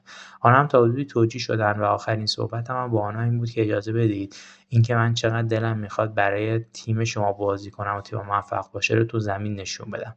و تو سه هفته بعد هم هواداران واقعی سپاهان متوجه این شدن که من با تمام وجودم برای موفقیت سپاهان و خوشحالی این هوادارا تلاش می‌کنم. در دو سال و نیمی که من در سپاهان بودم اکثر هواداران واقعی سپاهان متوجه شدن که من تمام تلاشم رو کردم. به هر حال ایرادات فنی بوده اما هیچ وقت این مسئله نبوده که نخوام تمام وجودم رو برای تیمم بذارم و اونها هم درک کنن ای هم بودن که فقط مجازی و دنبال حرف و حدیث بودن و هنوزم هستن. اما بازم تاکید می‌کنم هیچ اهمیتی نداره و خیلی راحت از ذهنم پاک می‌کنم و در فضای مجازی هم خیلی راحت با یک دکمه بلاک می‌کنم و هواداران واقعی سپاهان همیشه و حتی در روزهای بعد از من حمایت کردن و من از اونها ممنونم. تا روزی هم که تو این باشگاه باشم با تمام وجود برای سربلندیشون تلاش می‌کنم. سوال دیگه که مطرح میشه اینه که اشاره کردی اگه یه بازیکن به خوبی از تیم جدا بشه مقابل اون تیم اون تیم اون تیم انگیزه خاط... انگیزه یادآوری خاطرات خوب رو داره و اگر بد جدا شده باشه انگیزه اثبات خودش رو داره. خود جز کدوم دسته هستی؟ سروش رفیعی پاسخ میده مسئله ثابت کردن زمانی درسته که به فرض آقای کالدرونی که منو نخواست هنوز مربی پرسپولیس باشه.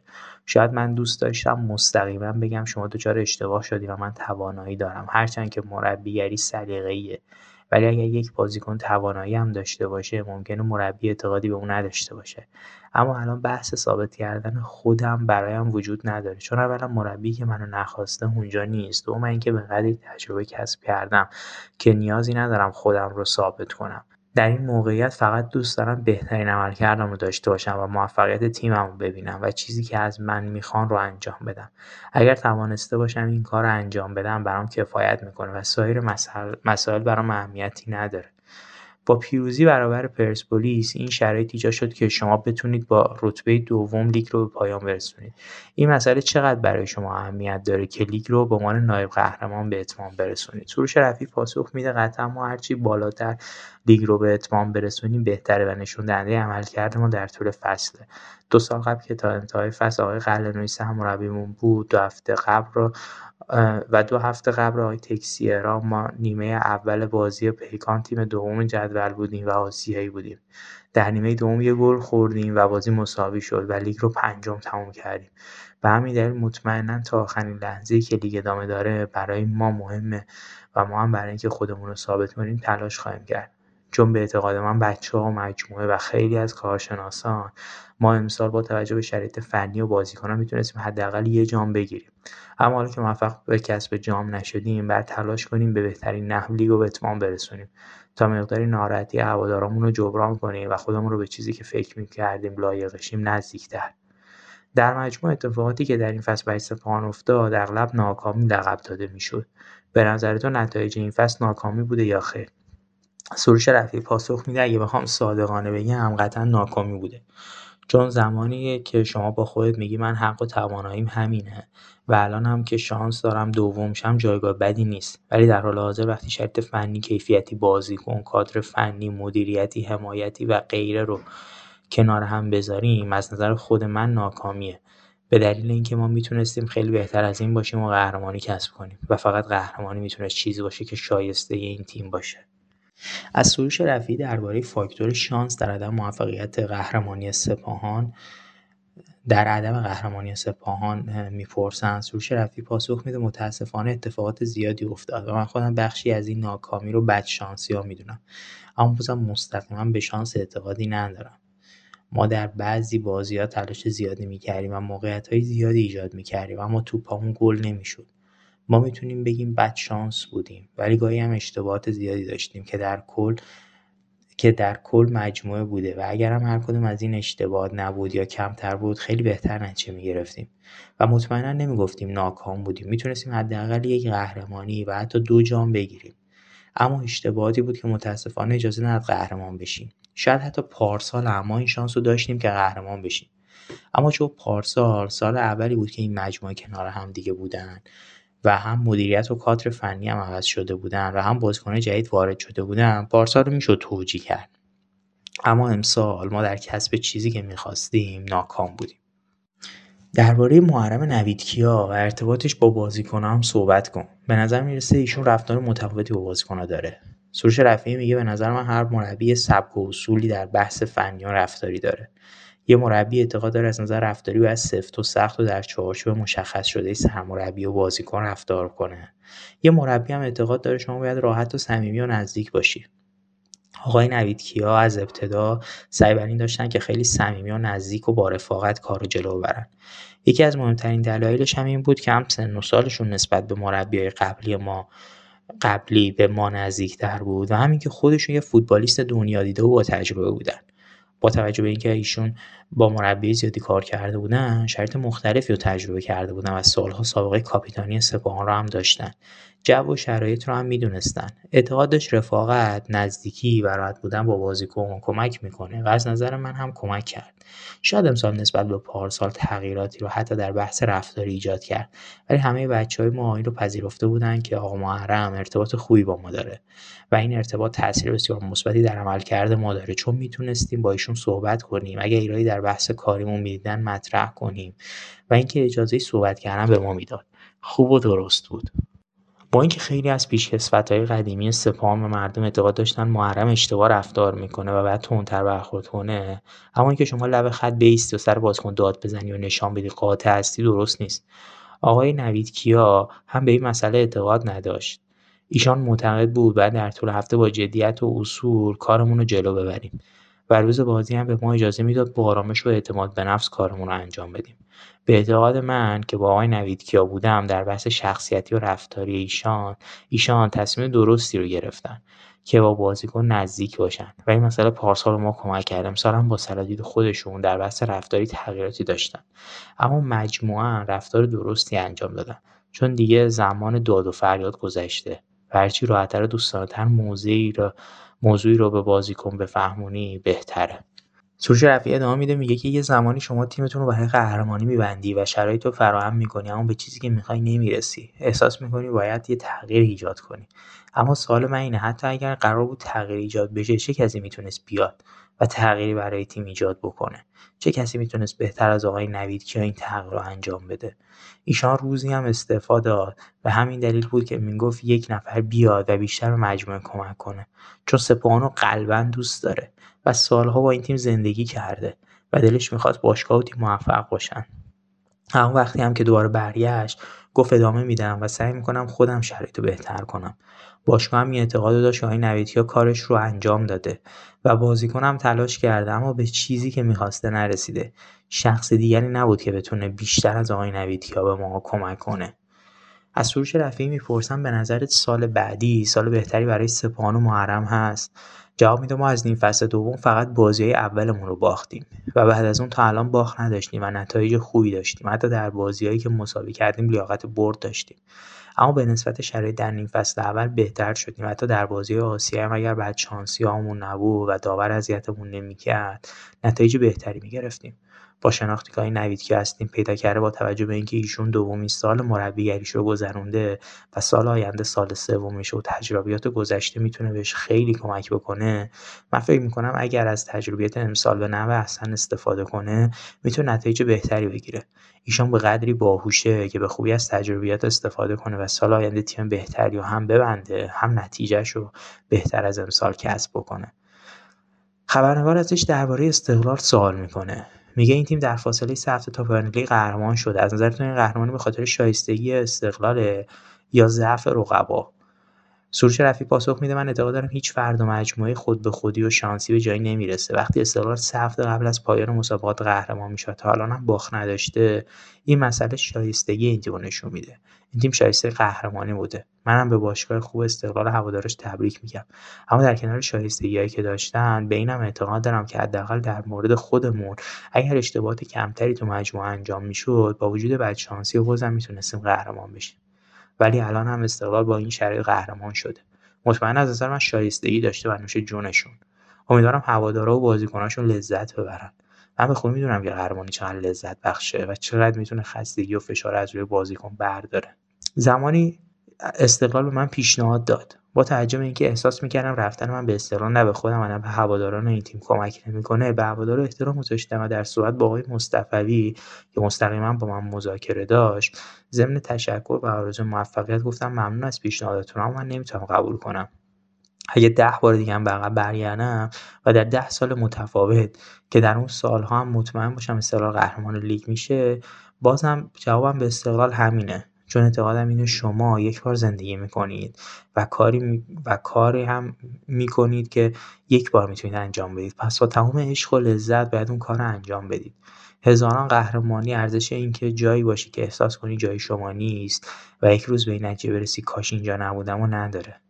ازش می‌پرسن فکر می‌کنی استقلال این فصل می‌تونه قهرمان بشه یعنی فکر می‌کردید استقلال این فصل قهرمان بشه. سروش رفیعی میگه ما که فوتبال بازی می‌کنیم اینطور نیستیم که از قبل چیزی رو پیش بینی کنیم. و تجربه اینو داریم که هر چیزی می‌تونه تغییر بکنه و هر شرایطی ممکنه به وجود بیاد. هیچ چیزی برای ما قابل پیش بینی نبود و تمام تمرکز و تلاشمون رو می‌کردیم که خودمون قهرمان بشیم اما تصفانی اتفاق نیفتاد.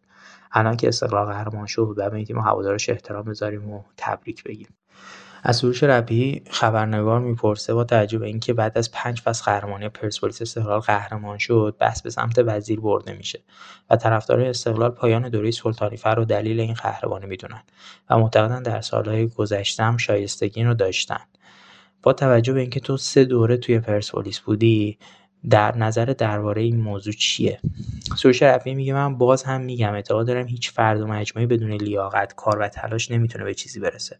همه کسایی که به صورت حرفه‌ای در فوتبال فعالیت می‌کنن می‌دونن که شما باید زحمت بکشی تا به چیزی برسی. پس در مواقعی شرایطی به وجود بیاد و برای مثال در یک بازی سهمن بدون قرض یک داور اشتباهی مرتکب بشه اون اشتباه تاثیر روی نتیجه یک بازی بذاره و در ادامه این مسئله باعث قهرمانی و عدم قهرمانی بشه. اما در مجموع وقتی تیم می‌خواد قهرمان بشه باید زحمت بکشه و عامل زیادی وجود دارن که در قهرمانی دخیلن. من در فولاد پرسپولیس قهرمان شدم و این شرایط رو دیدم و قاطعانه میگم به نظر من به هیچ عنوان مسائلی که مطرح میشه درست نیست.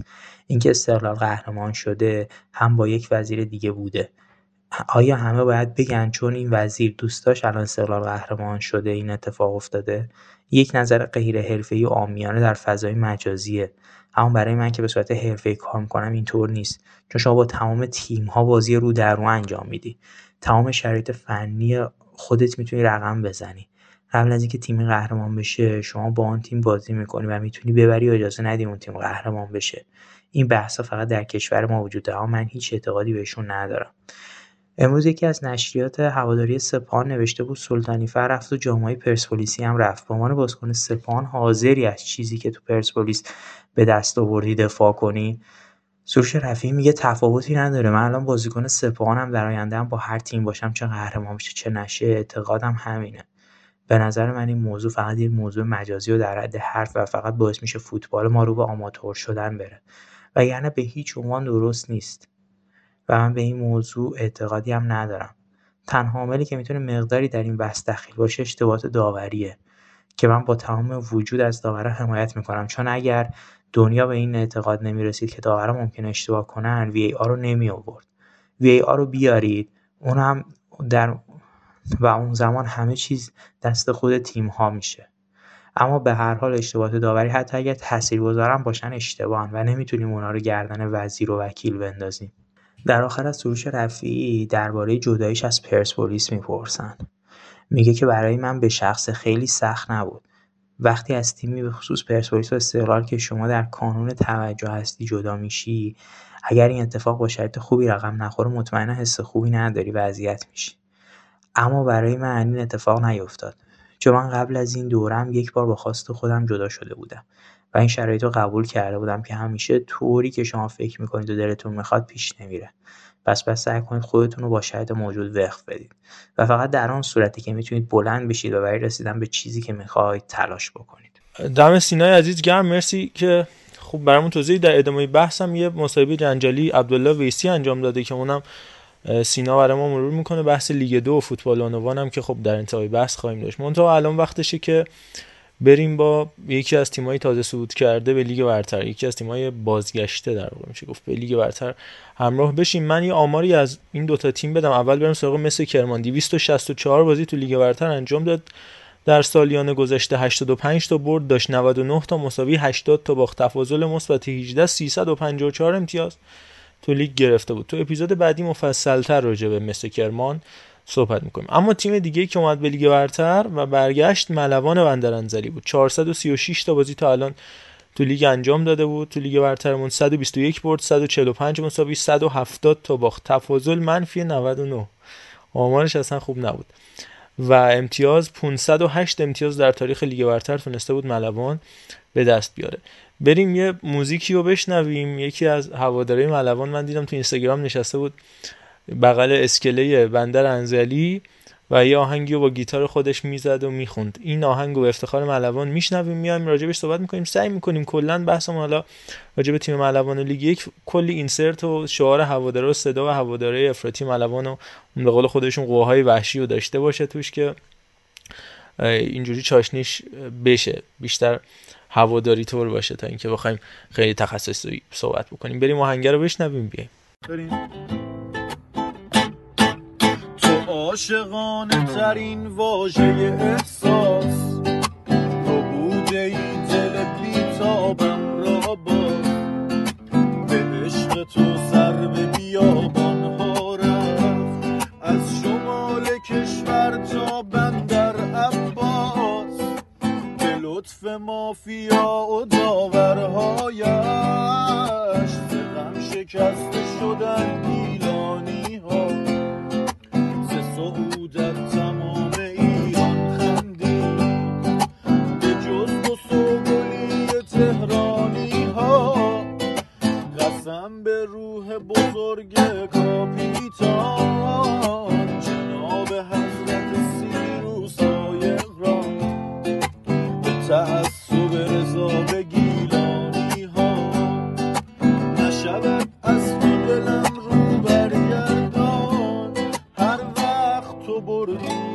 گفتم من بردم. هر وقت شکست دادن من مردم دلگیر شدم نیومدم زم سیروز فرداش گفتم عجب بیود خوردم. قسم به روح بزرگ کاپیتان. جناب حضرت سیروس لایق را. به تعصب به گیلانی ها نشود از تو دلم رو برگردان. خب ملوان با این حال و هوا و حال و هوای بندر انزلی و سیروس قایقرانش که سالم استادیومش اسمش عوض شد همه جوره برگشت. هر جوری شده به لیگ یه نکته خیلی اساسی داشت ملوان که تو 25 تا بازی اول لیگ یک نباخت. و یه میانگین امتیازی دو تو هر مسابقه داشت ولی توی آخرین بازیشون قبل از عید با پارس جنوبی باخت دادن و این باعث شد یه سرازیری رو طی بکنن صدر جدول رو از دست بدن. سه تا باخت و تا حالا متحمل شدن. 18 تا برد و 11 تا مساوی 15 تا خورده. از اون برم مثل کرمان جالبه که دو تا باخت داشته تو 32 تا مسابقه ولی 9 تا گل خورده. یعنی آمار استقلالی که خب فوق العاده بود در لحاظ دفاعی توی 29 تا بازی استقلال 10 تا خورده. مثل کرمان تو 3 تا بازی بیشتر یعنی تو 32 تا بازی 9 تا خورده. یعنی 3 تا بازی بیشتر یه گل خورده کمتر که آمار فوق العاده تیم فرزاد حسین خانی. این که این خیلی برای من جالبه. حالا مربی مختلف رفتن اومدن تو سالیان دراز برای تیم‌های مختلف. ولی الان فرمول قهرمانی حداقل تو فوتبال ایران فرمول کامیابی حداقل. تو فوتبال ایران این شده. این فراد مجیدی تو استقلال به عنوان کاپیتان محبوب برای آبیا. مثل کرمان فرزاد حسین خانی که همه یادمونه با موهای بلندی که همچنان حفظ کرده و بازیکن کاپیتانی مثل کرمان و همینطور ملوان که خب مازیار زاره به قول خودشون میگن تو مازیاری مثل قایقرانی آها اینو گفتم. یه شعار خیلی جالب دارن. الان میریم میشنویم هوادار ملوان.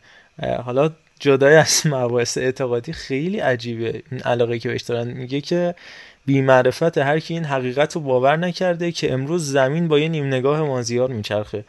یا اصلا خیلی عجیب غریبه. این شعارم بشنویم بیایم راجع به ملوان صحبت کنیم.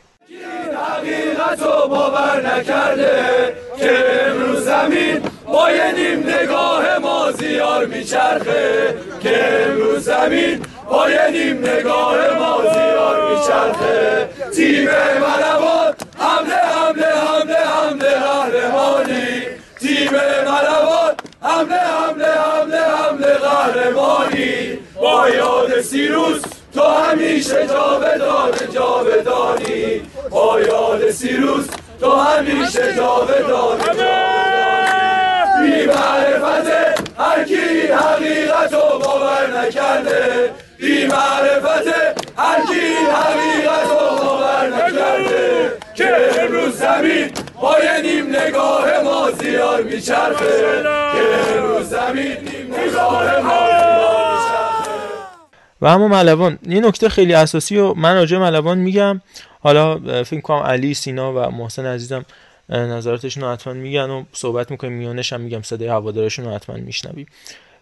اینکه اولا که ما دونیم تو این راه چقدر اعتقاد داشت مازیار به راهی که داره تیمش طی می‌کنه و حالا اضافه شدن یه سری بازیکن بازیکن سرباز داشت تو تیمش. صادق بارانی که میاد کاپیتان این, تیم هم میشه. من فکر کنم توی هفته های آینده هفته بعد نه هفته بعدترش پایان لیگ که مصاحبه اختصاصی یک اپیزود خواهیم داشت با صادق بارانی که نمی‌دونم چرا هر جا میره کاپیتان میشه. یعنی سال اولش امسال تو ملوان کاپیتان سال قبلش سایفا کاپیتان تو پیکان کاپیتان جوانان استقلال کاپیتان.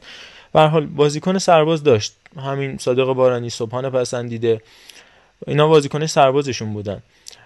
ولی حالا عظیم گوک خودش عنوان سرباز رفت اونجا ولی وقتی سیاوش یزدانی و مرادمن اضافه میشن و می‌بینه مازیار که این تیم علاقه بهش نیست توی قلب سیاوش و مرادمند. اصلا این بازیکنه رو هیچ وقت تو لیست 18 نفره ملوان هم نمیاره. این راهیه که پس مازیار شروع کرد.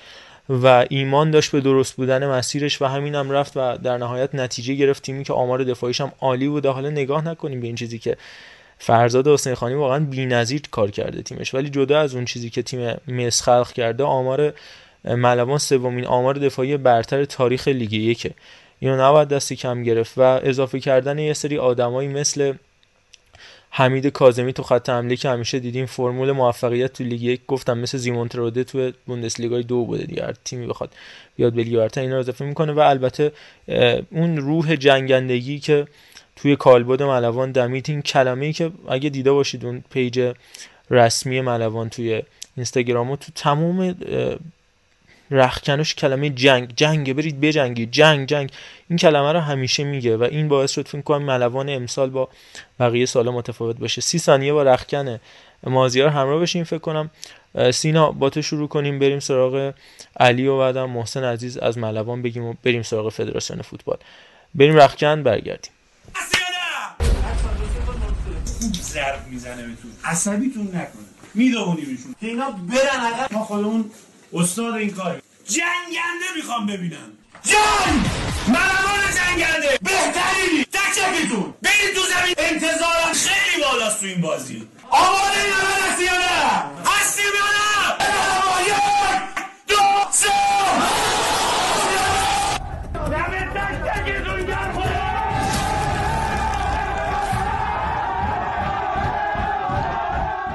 آره بحث ملوان من قبلش یه تبریک هم بگم به تیم چوکای تالش که از لیگ دو اومدن لیگ یک واقعا. من فکر کنم اتفاقات خوب فوتبالی داره میفته. این تیما برمیگردن واقعا خوشحال کننده است. اما بحث ملوان رو می‌خوام از اینجا شروع کنم که فصل پیش بعد از اینکه مازیار زاره تیم و یازدهم جدول داشت انتهای فصل رسید و تیم یازدهم جدول شد خب خیلی حجمه اومد روی پژمان نوری که مازیار زاره رو برکنار بکنه.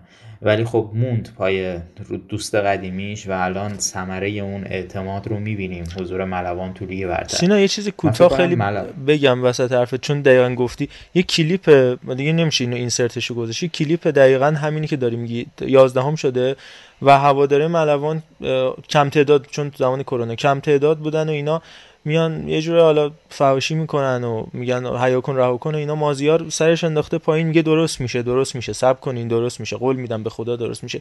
و این این خیلی جالبه که این تو ذهنش بوده که اینجوری بیرقیب بیاد. ولی این خیلی صحنه عجیبه. دیدم تو پیجای ملوان گذاشته بودن این درست میشه رو با کپشن و هشتگ درست میشه. حمایتی از مازیار زاهری رو انداخته بودن که در تایید حرفت می‌خواستم بگم. آره دقیقا همینه. و خیلی خوب شد که گفتی. من فکر می‌کنم که ملوان به شکل کلی اگه بخوایم نگاه بکنیم نمونه یک باشگاه نیمه حرفه‌ای. الان نمیشه بگیم حرفه‌ای در اون اچل مثلا فوتبال جهان. خیلی فاصله داریم. ولی واقعا در قد و قواره های فوتبال ایران ملوان یه باشگاه حرفه‌ایه. شما همون پیج اینستاگرامش رو که می‌بینید به شدت زیباست جذاب اصلا آدم لذت می‌بره. مراسمایی که برای رونمایی از لباساشون برگزار می‌کنن. من من فکر می‌کنم همه اینا ثمره اعتماد به نیروهایی که از خود اون باشگاه اومدن. درد اون باشگاه درد اون شهر درد اون تیم رو لمس کردن. و حالا تونستن یه اتفاق خیلی بزرگی رو رقم بزنن. ملوان خیلی کار بزرگی کرد به نظر من مازیار زاره. همینطور حسین خانی. ولی من فکر می‌کنم کار مازیار زاره خیلی بزرگتر از فرزاد حسین خانیه. چون ما می‌دونیم تیمایی که حالا وابسته به وزارت سمتن یه ذره حالا به لازم مالی منابع مالی بهتری دارن نسبت به سایر تیما اما کاری که مازیار زاره کرد به نظر من کار بی‌نظیری بود. ضمن اینکه همون حرفی که خود شما زدی. عدم بازی به مرادمند و یزدانی که من فکر کنم تو هر تیمی می‌رفتن قطعا زوج خط دفاعی بودن. بلا شک. ولی اینکه اعتماد کرد به همون نیروهایی که داره به همون جوونا بهشون انگیزه داد پروبال داد. من فکر می‌کنم واقعا یه پروفایل مربیگری خیلی خوبی می‌تونیم برای مازیار زار متصور بشیم و امیدوارم که این اتفاقی که این فصل برای فجر افتاد که اومد و آسانسور شد و دوباره رفت پایین اتفاق برای ملوان نیفته چون واقعا جای خالی تیمای شمالی درست نساجی هست ولی نساجی خب تو زمین خودش هم متاسفانه بازی نمی‌کنه. ولی امیدوارم که بمونه ملوان و تقویت بشه و اتفاقات خیلی خیلی خوبی براش بیفته. بریم سنسیروس یکم با جو سنسیروس همراه بشیم. من دو تا نکته راجع به صحبت سینا دارم بعد با علی عزیز ادامه بدیم.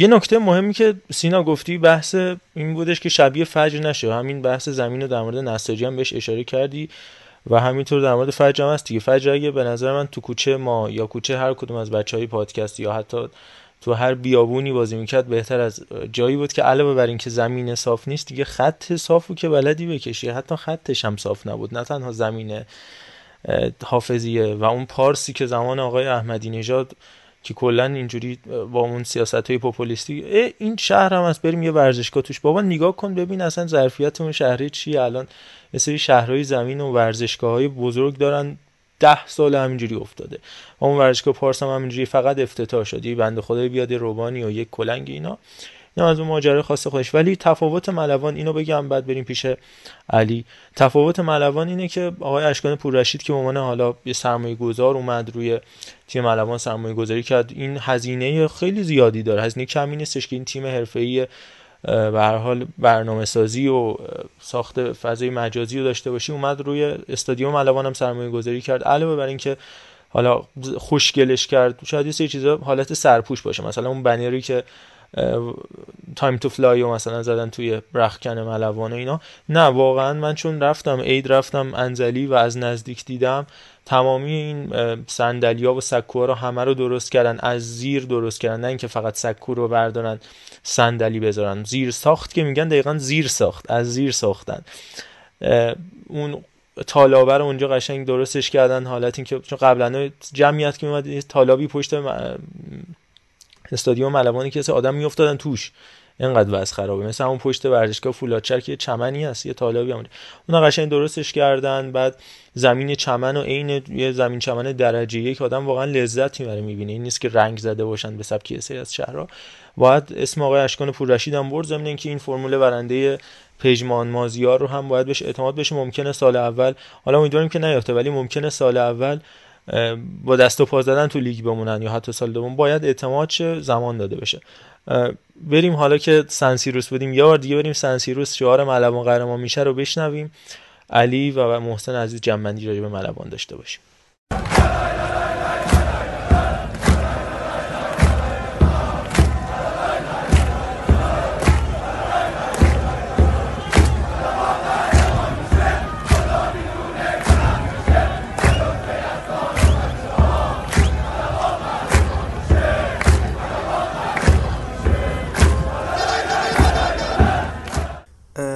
در مورد ملوان تقریبا به تمام نکات موجود اشاره کردیم. من خودم اولین تصویری که از مازیار زاره یادمه حضورش تو یکی از اون کنفرانس های خبری بود که روی رگ گردن خودش می‌زد و از تعصبش می‌گفت. من اونجا یه لحظه من کمر راست می‌کنم. آره من مازیارم. بعد اونجا من می‌خوای بشنویم آره خیلی خوبه بشنویم.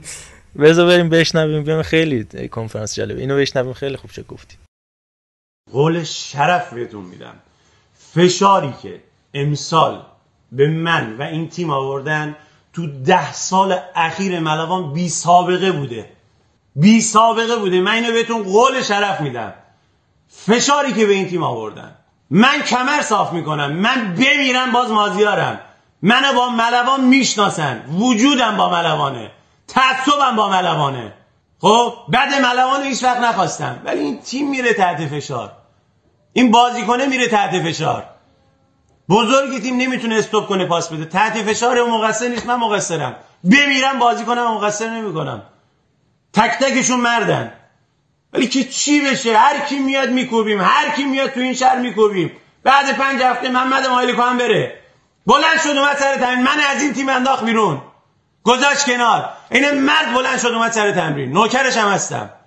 همون بود. پشت پرده نبود فعالیت کنه. مرد بود. نوکرت هم هستم آقای مالکو هم. من حالا اون تصویری که ازش تو اون لحظه از ذهنم ساخته شد گفتم خب شاید مثلا این هیاهویی که داره انجام میشه برای پوشوندن مثلا یه سری ضعف هستش. اما نه. دیدم که فصل بعد شروع شد و ملوان چقدر هم خوب کارش شروع کرد. خب ملوان بندرانزلی از لحاظ ساختار کادر فنیش و کارهای فنی که این فصل انجام می‌داد یه تفاوت تفاوت خاصی با تیمای دیگه داشت و مثل چند تا از تیمایی که الان توی لیگ برترمون حضور دارن با یکی از حالا مراجع آماری خیلی ارت... حالا ارتباط تنگاتنگی داشت و از یه نحوه آنالیز خاصی هم استفاده می‌کردن و کلا یه کار بکری رو داشتن توی لیگ یک انجام می‌دادن. شما شیوه صعود ملوان بندرانزلی رو ببینید می‌بینید که در طول مسابقات لیگ یک امسال این تیم یک دست و پیوسته یه روند خوبی رو داره. حالا درسته بعد از 20 و اندی هفته حالا تو لحظات آخر یه گل دریافت کردن و اولین شکستشون رقم خورد و بعدش یه خورده افت کردن. اما واقعا روند پیوسته و خوبی رو داشتن. یعنی همون ابتدای فصل ملوان جزء مدعیان صعود به لیگ برتر بود و این قضیه خیلی به صورت شاخص مشخص بود که این تیم تا هفته آخر میمونه و میجنگه برای اومدن به لیگ. که حالا بعدا مس اضافه شد.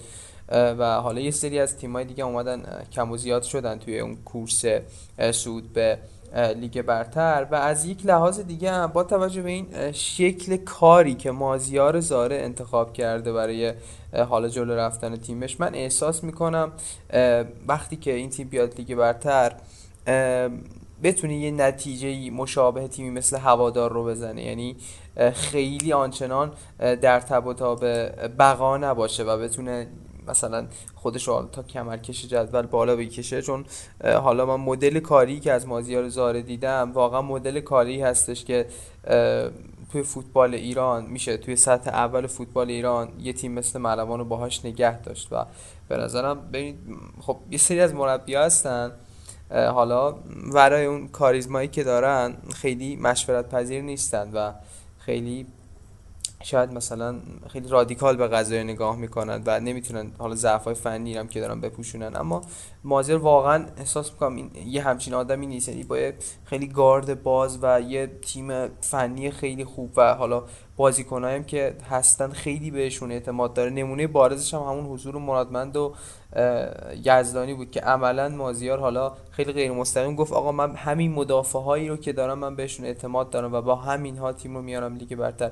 این قضیه رو فراموش نکنین که فصل قبل ملوان تا مراحل نهایی جام حذفی بالا آمد و با شکست خیلی حالا کوچیک جلوی فولادم هست شد و توی جام حذفی فصل گذشته هم خیلی عملکرد خوبی داشتم و در مجموع به هوادارشون تبریک میگم و خود من خیلی منتظر بودم که ملوان رو یه بار دیگه توی لیگ برتر ببینم.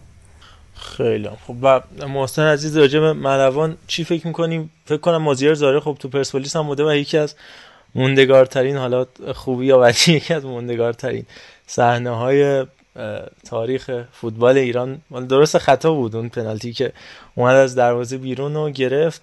بعد داور تکرار می‌داد اون پنالتی رو ولی فکر کنم دیگه حالا حالا تکرار نشه همچین صحنه پنالتی فرناندو گابریل گرفت. از این لحاظ هم می‌تونه جالب باشه. کلا شخصیتی که لحظه های عجیب زیاد داره. خیلی عجیبه مازیار واقعا. به هر حال اتفاق عجیبیه. ببین هر چیزی که من می‌خواستم بگم ستایی الان یه رو بدارید مثلا فکر کنید چی برای من مونده باشه؟ مثلا من بجز اینکه راجع به پنالتی که مازیار گرفته از فرستری چی می‌تونم بگم؟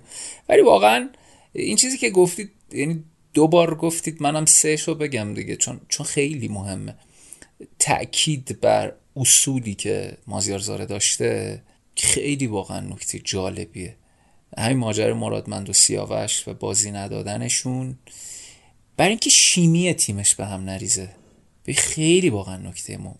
یعنی شیمی تیم اینکه یه سری بازیکن‌ها بله سیاوش خیلی مدافع خوبیه. مرادمند خیلی مدافع خوبیه. تک تک فوق العادن ولی این ترکیب تیم شیمی تیم من ممکنه به هم بزنه. ممکنه اینا فردی ده پله از مدافعان خودم بهتر باشن.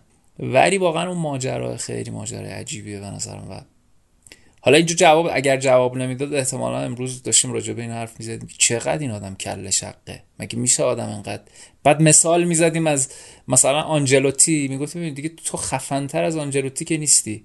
این آدم هم یه جاهایی میگه من به لحاظ انضباطی بازی کنم اگر مثلا فلان باشه و بیسار باشه. خب را میدم بهش.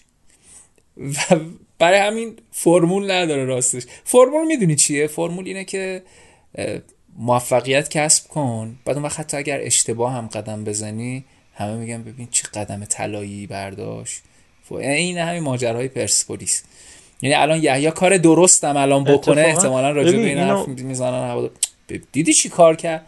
آقا ممکن است این کار کار درستی باشه ولی ما چون مثلا ناراحت و عصبی و ایناییم اینا رو واقعا اینجوری تعبیر می‌کنیم. تو فوتبال خارجی هم اتفاقا همین مثال زدیم. یعنی ما ابتدای فصل هفته گذشته راجع به بازی منچستر سیتی صحبت کردیم و قهرمانیشون گفتیم آقا این روتیشنال و بازی دادن چرخه چی؟ چقدر می‌تونه انگیزه بازیکن‌ها رو بیشتر بکنه؟ بعد دیدیم که یه سری جا هم ضربه می‌زنه. مثلا باعث میشه که استرلینگ شاید اونقدر آماده نباشه واسه بازی با رئال یا گریلیش هم اینطور و اون موقعیت رو خراب بکنیم. آقا چرا انقدر این بازیکن رو چرخشی بازی میدین اصلا یادش رفته فوتبال چجوری بوده. اگه هر هفته فیکس بود. اون تک به تک رو گل می‌کرد. اصولا وقتی میگه معما چو حل گشت آسان شود دیگه وقتی که می‌بینی به نتیجه می‌رسی و هر حال باید از اون آدم تعریف کرد همون فرمول اگر یه توپ تو گل نمی‌رفت ولی خب به هر حال اینم فقط بگیم که استفان پیولی قهرمانی استقلال تبریک گفت آقای قلعه‌نویی هنوز نگفته و آقای الهویی همچنان دنبال جدول واقعی هستن. اینم در نوع خودش جالب. خیلی خب بریم فقط یه اینسرت البته محمد من تا همینجا هستیم یه چیزی بگم. حتما. چون گفتی امیر قلعه‌نویی تبریک نگفته آقای منصوریان معتقدن که اون موقع که امیر خب، قلعه‌نویی شطور. افتخار میآفرید ما هنوز تو مخیله با مامان بابامون آقا. سینا شما اصحاب شطور جمل هستی اینو یاد بله. حالا هفته های بابا. بعد عرفان کدیور میاد با شطور جمل خیلی کار داره ولی ماها اصحاب شطور جمل هستیم و اینا هست آقای قلینوی هم با استقلال دست سه قطعا اگه اینجا بود می‌گفت من با استقلال دست سه رفتم بله شما با استقلال دست سه رفتی اینم از این بس. خیلی خب بحث ملوان رو اینجوری جمع می‌کنیم که بریم. یه تیکه از صحبت مازیار زاره و یکی از این شما نمی‌بینی تصویرشو این یه کلیپ تصویری بچه سه ساله است که بردن تو با بازی تیم بانوان ملوانی که داره ملوان رو تشویق می‌کنه. ضمن تشکر از این فرهنگ فوق العاده شون تو فوتبال بانوان این دوتا بخشو بشنویم بریم سراغ بحث فدراسیون. دو سه تا نکته هم قبل فدراسیون من ریز بگم که تو هفته بعد یه هم چیزی بگم قبل از اینکه. بریم؟ بگم. می‌دونی من نگران چیم؟ ببین من خودم خیلی خوشم میاد که تیمای شهرستان اینجور میان بالا. شوری که میدم به لیگ فوق العاده است. استعدادهایی که کشف میشن گاه از این شهرها. حتی اگر خیلی هم مثلا شهر خودشون مهم نباشه تو تیمشون. مثل گلگوهر مثل یه جای دیگه که عملا دارن تهران تمرین می‌کنن فلان. ولی یه اثری در اون شهر واقعا می‌ذاره رو استعدادهای فوتبالی. ولی من خیلی خیلی نگران چیزم می‌بینی؟ همش دارم فکر می‌کنم به اینکه چجوری اون اون چیزی که تو ذهنم هست رو جمله بندی بکنم. مثل اتفاقی که برای تراکتور به هواداراش افتاد. گفتن اینکه تراکتوریا خیلی پرشورن حرف بسیار درستیه. ولی می‌دونی انگار ما میترسیم از اینکه بگیم فلان شهر فلان شهرستان فلان تیم پایتخت حتی. هوادارانش تیمش کادر فنیش دچار مشکلاتی هن. دچار اشتباهات فرهنگی هن. دو... فوتبال رو گاه دچار معضلاتی می‌کنن. من الان الان تو مثلا راجع به فرهنگ هوادارای انزلی گفتی واقعا فوق العاده شده تو این یکی دو ساله چیزایی که به لحاظ رسانه‌ای داریم می‌بینیم از ملوان و کاری که دارن می‌کنن. ولی امیدوارم خاطره خوشی انزلی چیا بذارن در لیگ برتر. می‌دونی می‌خوام بگم حالا بعضی از حرفا رو واقعا نمی‌تونم بزنم. ولی خیلی دوست دارم یه ملوان رشد کرده رو ببینم در همه ابعادش. هوادارانش همیشه پرشور بودن همیشه درجه یک بودن. ولی واقعا یه جایی ما باید یه چیزایی رو بگیم دیگه. مثلا تو بعضی شهرها اتفاقای خوبی نمیفته هم هم هم همیشه هم تعریف کردیم. یعنی فقط وجه خوبش رو گفتیم. ولی واقعا به نظرم نیازه راجع به ایراداتی که بعضی از هواداران تو بعضی جا تو تهران هم هستا. من امیدوارم این اتفاق برای انزلی چیا نیفته. چون حیف دیگه بعد مدتی اومدید لیگ برتر. و امیدوارم که وقتی سفر می‌کنیم به انزلی و بازی های لیگ برتری رو می‌بینیم ببینیم که نه ببین در همه ابعاد این تیم رشد کرده. امیدوارم این اتفاق بیفته. من در تکمیل صحبتات فقط بگم که چون هفته گذشته ما اپیزود ویژه یازدهمین سالگرد در گذشت ناصر خان اجازی رو دادیم بیرون. دیگه بخش وقت نشد که راجع به اتفاقات تبریز و اون چی بگم؟ اون ببین راجع به تبریز من یه جمله بهت بگم. ببین امام ما میترسیم ما فکر می‌کنیم. ما فکر می‌کنیم. اگر راجع به این حرف بزنیم که اونجا یه اشکالی پیش اومده داریم به مردم تبریز مثلا ظلم می‌کنیم یا مثلا داریم میگیم آفرین. داریم میگیم مثلا. ترکا اینجوری. آقا من ببین خودم ترکم. در حالی که می‌دونی محمد رضا من چی فکر؟ من فکر می‌کنم اگر ما حرف نزنیم به مردم تبریز و ترکا ظلم کردیم. به دلیل اینکه انکار انکار انکار و انکار تهش چی میشه؟ تهش میشه که آقا اونی که اونجا رفته یه کار زشتی کرده احساس می‌کنه نه مثلا که من اصلا گارانتی دارم. من این کارو می‌کنم استاندار استانم. میاد میگه نه هیچ مشکلی وجود نداشته. نمی‌دونم دادستان میاد میگه نه مسئله نبوده. اینا یه سری هوادار نمی‌دونم پرسپولیسی بودن نفوذ کرده بودن. مدیر عامل باشگاه میگه که 20 خب من چه احساسی می‌کنم؟ من احساس می‌کنم نه من یه گارانتی دارم. من اصلا ادامه میدم تا 100 سال آینده. بابا این اصلا خیلی کار عجیبیه. من میگم واقعا هر وقت مشکلی پیش اومد راجع به پرسپولیس هم اینجوریه ها. یعنی اون روزی که اتفاقی افتاد توی ماجرای حالا پرسپولیس و تراکتور در تهران اون روزم باید حرف زده می‌شد که مثلا هوادار پرسپولیس هم فلان اشتباه کرد. ببین من در تایید حرفات یه نکته ای بگم بعد سینا هم فکر کنم اضافه می‌کنه میریم دو تا تشویقات ملوان میشنویم. لیگ دو رو سینا برامون میگه و در نهایت با بحث تیم ملی تمامش می‌کنیم. این من دو هفته پیش بودش بازی استقلال آلومینیوم تو استادیوم بودم. با گزارشگر مرکز اراک که اومده بود داشت بازی رو نگاه می‌کرد تو هم صحبت های زهیری راجب بازی قبلی آلومینیوم حرف شد. بازی آلومینیوم با صنعت نفت آبادان که یه گل استثنایی محمود قائد رحمتی زد که همینجا راجبش صحبت کردیم. اون سمت هم یه گل رضا جبیره زد. برگردون فوق العاده که به نظرم هر جفت این دوتا گل می‌تونن تو تاپ 5 گلای امسال لیگ برتر باشن. گفتم بهش که آقای زهیری چه گزارش خیلی خوبی کردید و اینا. اتفاقا تو ذهنم بود که بگم که چرا سر گل جبیره اینجوری نشد. گفتش آقا من اومدم گل رضا جبیره رو برگردون که زد. اومدم شور بدم. چهار نفر اونجا برگشتن به من نگاه کردن تو این مایا که چون ایشون خب آدم با نزدیک 50 سالشه بودم با تجربه که اگر اینو یکم بالا گزارش کنی اصلا خونت ریخته است. این ماجرای اینکه یه جوری تطبیق پیدا می‌کنه این ماجرای استادیوم به مردم. اینا همونه. آقا یه گلی تو زمین فوتبال رضا جبیره بازیکن صنعت نفت آبادان برگردون زده به تیم آلومینیوم. عراقی اصلا اگه این با شور و هیجان گزارش کنه هیچ توهینی به آلومینیوم نه هیچ توهینی به مردم اراک نکرده. اینکه کلا حالا جو گذر حتی تو همین بازی پرسپولیس و تراکتور هم دیدیم دیگه. گزارشگر برمیگرده. چقدر خوب پرتاب. بابا چیو چقدر خوب پرتاب می‌کنن. یا میگن چقدر دقیق نشونه گیریشون. این شوخی ها بعد تبدیل میشه به اینکه اگر که ما ضد و هوادارا صحبت کنیم ضد مردم صحبت کنیم. چون تیم ربط داده شده مردم.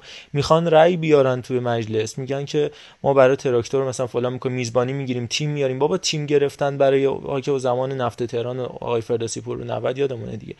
تیم گرفتن برای شهر هیچ ربطی به دلسوزی نداره. اون بحث اصلا متفاوت. انقدر اینا رو ربط دادن. آهاد جامعه ملت غیور مردم فلان. اینا رو انقدر ربط دادن به هم دیگه بله دیگه طبیعتا وقتی 4 تا سنگ 4 تا که 4 میلیون تا سنگم می‌زنن میگن مردم تا هیچ ربطی به مردم تبریز نداره. هیچ ربطی به فرهنگ اون مردم نداره. فرهنگ استادیوم مداقات استادیوم ما اینجوریه دیگه. بری تو اگر با اولین موقع مثلا با تیم حریف کار ندارم. فرض کن استقلال با هوادار. هوادارم که خب هوادار نداره. نشستی تو استادیوم. بر فرض میگم امیر حسین حسینی زاده یه موقعیت خراب بکنه. اگر تو فوش عذرخواهی می‌کنم کشدار ندی به مهاجم خودی تو اصلا هوادار متعصب محسوب نمیشی. تو وارد استادیوم که میشی الان اینجوری شده. باید فوش بدی به بازیکن حالا داوری یا هر کی. این فرهنگ اصلا هیچ ربطی هم توی این ماجرا چرا من همیشه ربط دادم اتفاقای فرهنگی مختلف و به هم دیگه. خود من اینجوری بودم. حتی یه جواب مثال رابطه ای می‌زدیم که تو پاننکا معروف شده بود. ولی این ماجرا واقعا هیچ ربطی به مردم نداره. شما ما این تعارفا ببین این تعارفا کارو خرابتر می‌کنه. به خدا کارو خرابتر می‌کنه. ببین اصلا قرار نیست مثلا کسی تبریز رو با اون سنگا بشناسه. تبریز با نمی‌دونم پروین اعتصامی و شهریار هزار تا آدم خفن دیگه شناخته شده است شما این مشکل رو حل کن. چرا گرهش میسنی به یه چیز دیگه؟ می‌دونی؟ و بعد به نظرم انقدر راجبش حرف زده نشده هی سال به سال ماجرا بدتر شده که بهتر نشده. مثلا مگه میشه در سال 1401 2022 تو سنگ پرتاب کنی به نیت اینکه من بزنم چش این در بیاد؟ میشه مگه همچین چیزی؟ حرفش هم زایی است حرفش هم زشته. بعد در عمل ما چی بگم؟ سینا نکات انتهایی این بحث رو بگو که بریم با خودت لیگ دو و فوتبال بانوان رو داشته باشیم. خب بحثای خوبی رو گفتین. من فقط یه ذره می‌خوام بیام عقبتر به این قضیه نگاه بکنم. واقعا این مشکل فقط مشکل مثلا تبریز نیست مشکل مثلا این لفظ هوادار نما رو اولا نمی‌فهمم. الان من 25 سالمه. از 15 سالگی هم که فوتبال نگاه کرده باشم 10 ساله دارم هی میشنوم هر کی هر کاری می‌کنه هوادار نما. آقا این هوادار نما کیه؟ یا قبول داری اون عضوی از همون مردمه و توی همون جامعه است؟ یا قبول نداری؟ هوادار نما یعنی چی؟ اصلا چه معنی میده هوادار نما قبول بکنید آقا یه جای کار لنگه محمد رضا من یه چیزی می‌خوام بگم. مشکل ما وقتیه که. ببین ما باید یه ذره واقع بینانه به این قضیه نگاه بکنیم. اتفاقات تبریز رو من تایید نمی‌کنم. با اینکه درباره پرسپولیس ولی بحث بحث انسانیه. اصلا قابل تایید نیست. به هیچ عنوان. و باید بد شدیدترین برخورده با اون اتفاق انجام بشه. اما شما وقتی یه فدراسیون فوتبالی داری. حالا فدراسیون فوتبال می‌تونید بست بدید بزرگترش بکنید. به کل اتفاقاتی که تو کشور میفته که مثلا توی یه مناسبت مذهبی بلند میشه قوانین رو میشکنه میاد مراسم برگزار می‌کنه بعد میگه خب من جریمهشو میدم. خب آقا این این تیم هم همین رو یاد می‌گیره. هوادارم همین آقا من میام سنگ می‌زنم. نمی‌دونم صندلی میشکونم. خب تیمم میره جریمه‌شو میده. تهش می‌خواد چیکار بکنه؟ تهش می‌خواد سه تا بازی منو محروم بکنه. خب من سه تا بازی نمیام. ببین این درد اینه. شما وقتی ریشه ای مشکل رو حل نمی کنی مدام می‌خوای یه سرطان به وجود آوردی می‌خوای سرطان رو با مسکن درمان بکنی. آقا این درمان شدنی نیست. یا باید جلوشو بگیری از رس یا ولش کن دیگه. این همینه دیگه. تهش هم همینه. الان می‌خوام چه کار بکنم؟ شما نگاه کن. دیشب مگر بازی رئال مادرید برگزار شد در مقابل لیورپول؟ مگر کلی هوادار لیورپول بدون بلیت وارد ورزشگاه نشدن؟ خب مسئول برگزاری اصلا اجازه نداد بازی برگزار بشه. آقا شما یه قانونی داری میگی سی درصد باید تماشاگر بیاد. آقای مسئولی که از طرف سازمان لیگ هستی خب چشم داری می‌بینی دیگه یا نکنه؟ مثل داستان داروید برره شما مثلا ناظر بازی. آقا شما چش داری وارد ورزشگاه شدی؟ دیدی بیشتر از سی درصد اصلا از همون اول بازی اجازه برگزاری بازی نده. این یه بمب ساعتیه که هر لحظه ممکنه بتره که چجوری اجازه 20 بار نترکید بار 21 ترکید دیگه. هی گفتن آقا این بیشتر از 30 درصده. همینه. آخه محمد رضا اجازه دادن 30 درصد تماشاگر بیاد. یه شهر ما 100 درصد ورزشگاه پر شده. یه شهر اصلا میگن بازی بدون تماشاگر باید برگزار بشه. یه شهر دیگه ده نفر آدم رفتن نشستن. خب این این این وقتی شما خودتون قانون خودتون رو رعایت نمی‌کنید چه انتظاری از هوادارا دارید؟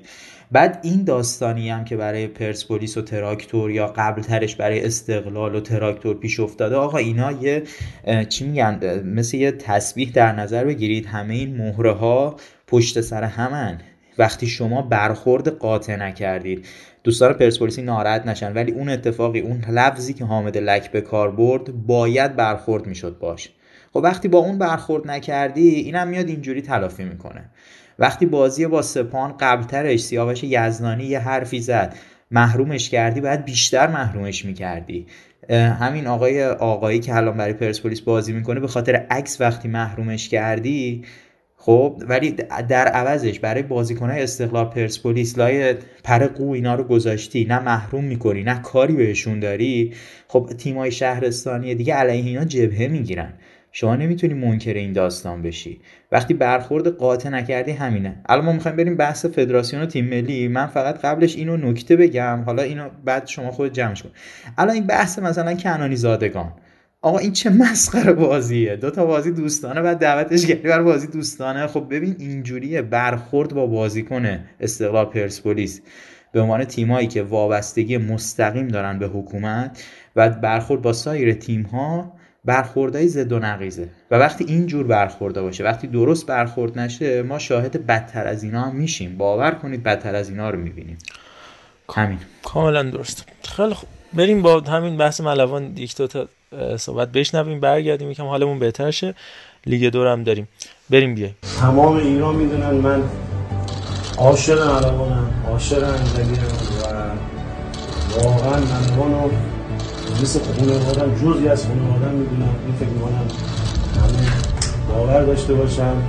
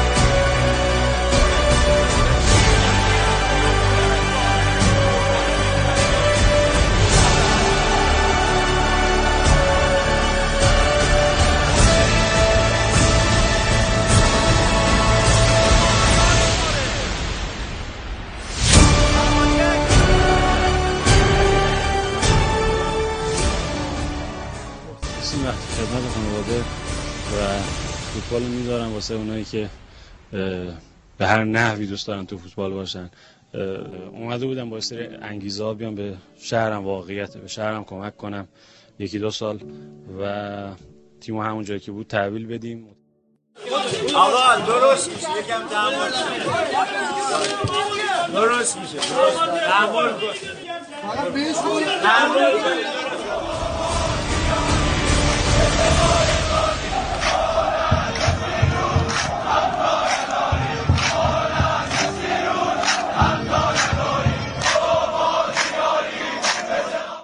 تمام ایران می‌دونن. من عاشق ملوانم عاشق انزلیم و واقعا ملوان رو مثل خانوادم جزی از خانوادم می‌دونم.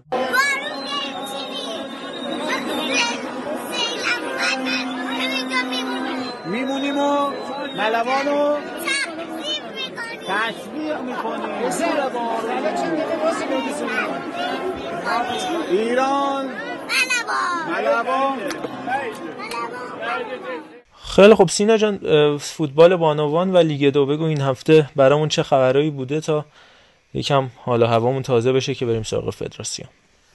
اما بحث فوتبال بانوان و فوتبال لیگ دومون رو ابتدا با بحث بخش فوتبال بانوان آغاز می‌کنیم جایی که هفته بیستم در دوشنبه دو سه 1401 برگزار شد جایی که نماینده الورز دو بر یک ملوان بندر انزلی رو شکست داد پالایش گاز ایلام شش بر یک از ملی پوشان شهر کرد عبور کرد که هفته گذشته راجع به شهرشون صحبت کردیم.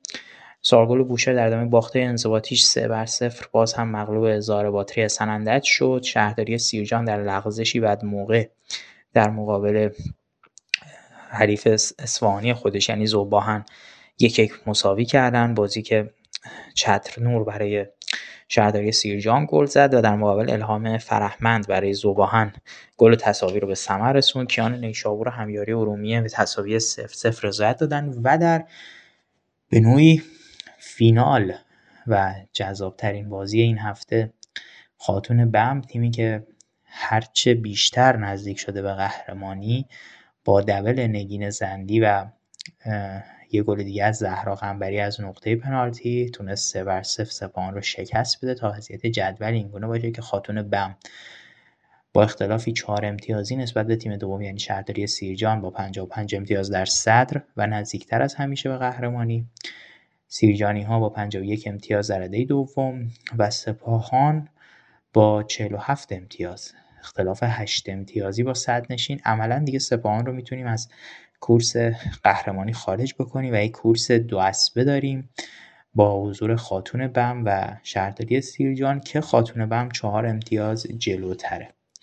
اما در لیگ دست یکمون هم دست دومون لیگ دومون هم اتفاقات جالبی رخ داد. اول بریم سراغ گروه بی گروه دوم که بازیاش یکم خورداد. ما برگزار شد. تا زمانی که احکام بازی شهید قنده یزد و نود ارومیه برگزار نشه احکام انضباطیش نیاد بازی ها قراره تعلیق بشه. یک بار برگزار شده کمیته انضباطی برای این بازی که من خدمتتون عرض کردم بازی به شدت بحث برانگیزی بود که تیم شهید قندی به علت ممانعت از برگزاری بازی نتیجه بازی به نفع تیم 90 ارومیه اعلام شد سه بر صفر.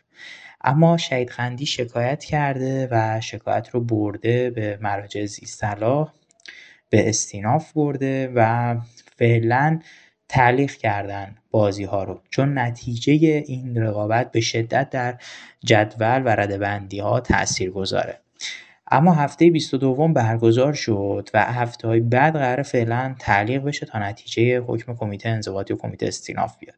در هفته 22 شهرداری نوشهر یک بر صفر پاس همدان رو شکست داد. شهید قندی یک بر صفر ایمان سبز شیراز رو شکست داد. در این بازی گلی که شهید قندی زد گل به خودی بازیکنان شیرازی بوده و اثبات تهران سه بر یک مغلوب 90 ارومیه شد.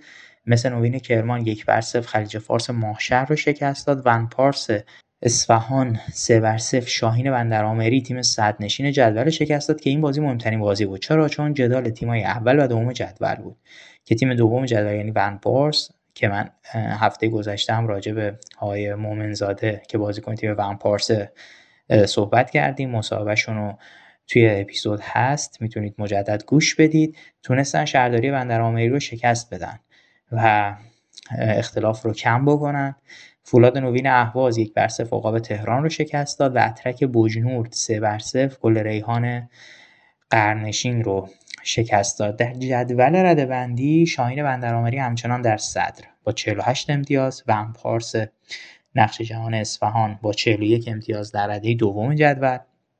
90 ارومیه رسیده به جایگاه سوم با 41 امتیاز. خلیج فارس ماهشهر 38 امتیازی جایگاه چهارم فولاد نوین اهواز 37 امتیازی جایگاه پنجم و شهید ای است. تیمی که خیلی حاشیه داره در رده ششم جدول با 37 امتیاز. اما اتفاقی افتاد در سهشنبه سه خورداد جایی که بازی های گروه اول لیگ دومون برگزار شد و شهرداری ماهشهر یک بر صفر مغلوب شهدای رسکان کرج شد. شهدای بابلسر دو بر یک در زمین خودش مغلوب نیروی زمینی تهران شد. شهرداری بم یک بر صفر تونست پیام توس خراسان رو شکست بده. بعثت کرمانشاه دو بر صفر سپیدرود رشت رو شکست داد.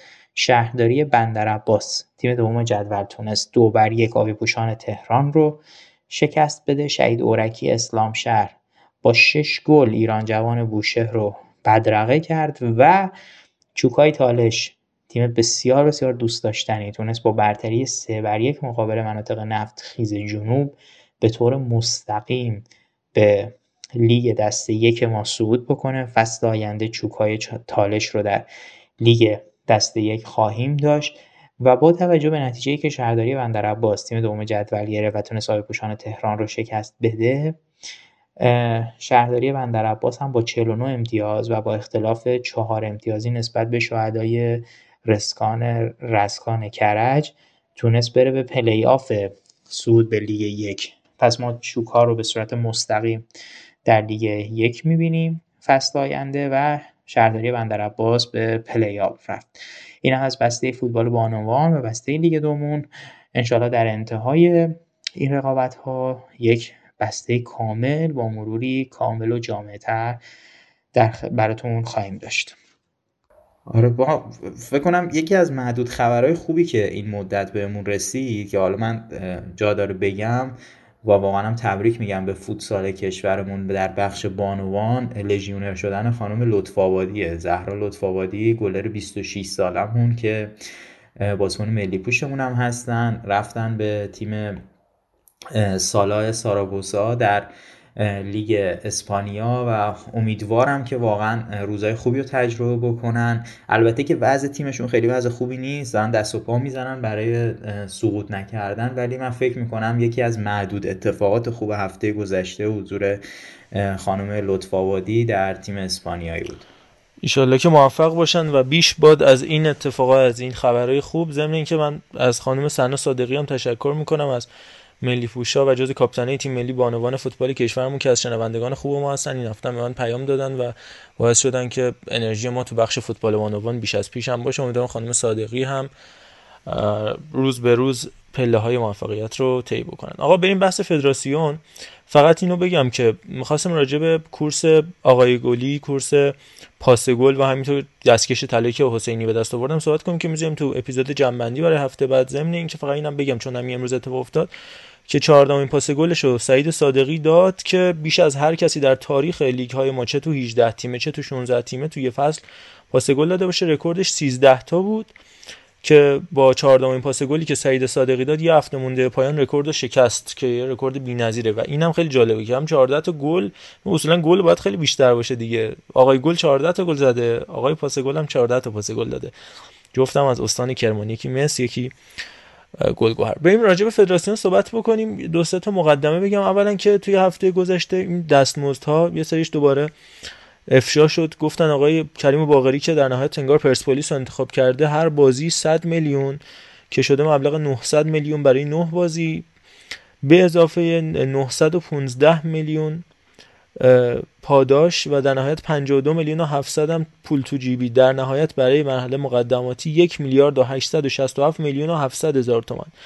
آقای خامبان در که آنالیزور هستن در مجموع عددی که گرفته 875 میلیون تومان آقای محمود رضا رضایی مدیر رسانه‌ای بر 9 بازی 600 میلیون. آقای قربان علی پور که خودمون باش مصاحبه داشتیم دوست عزیز منم هستش قطعا هم میشنوه. 609 میلیون تومان برای 6 ماه. در کنار اونم یه سری مزایای دیگه گرفته. یک میلیارد و 115 میلیون تومن دریافتی داشتن.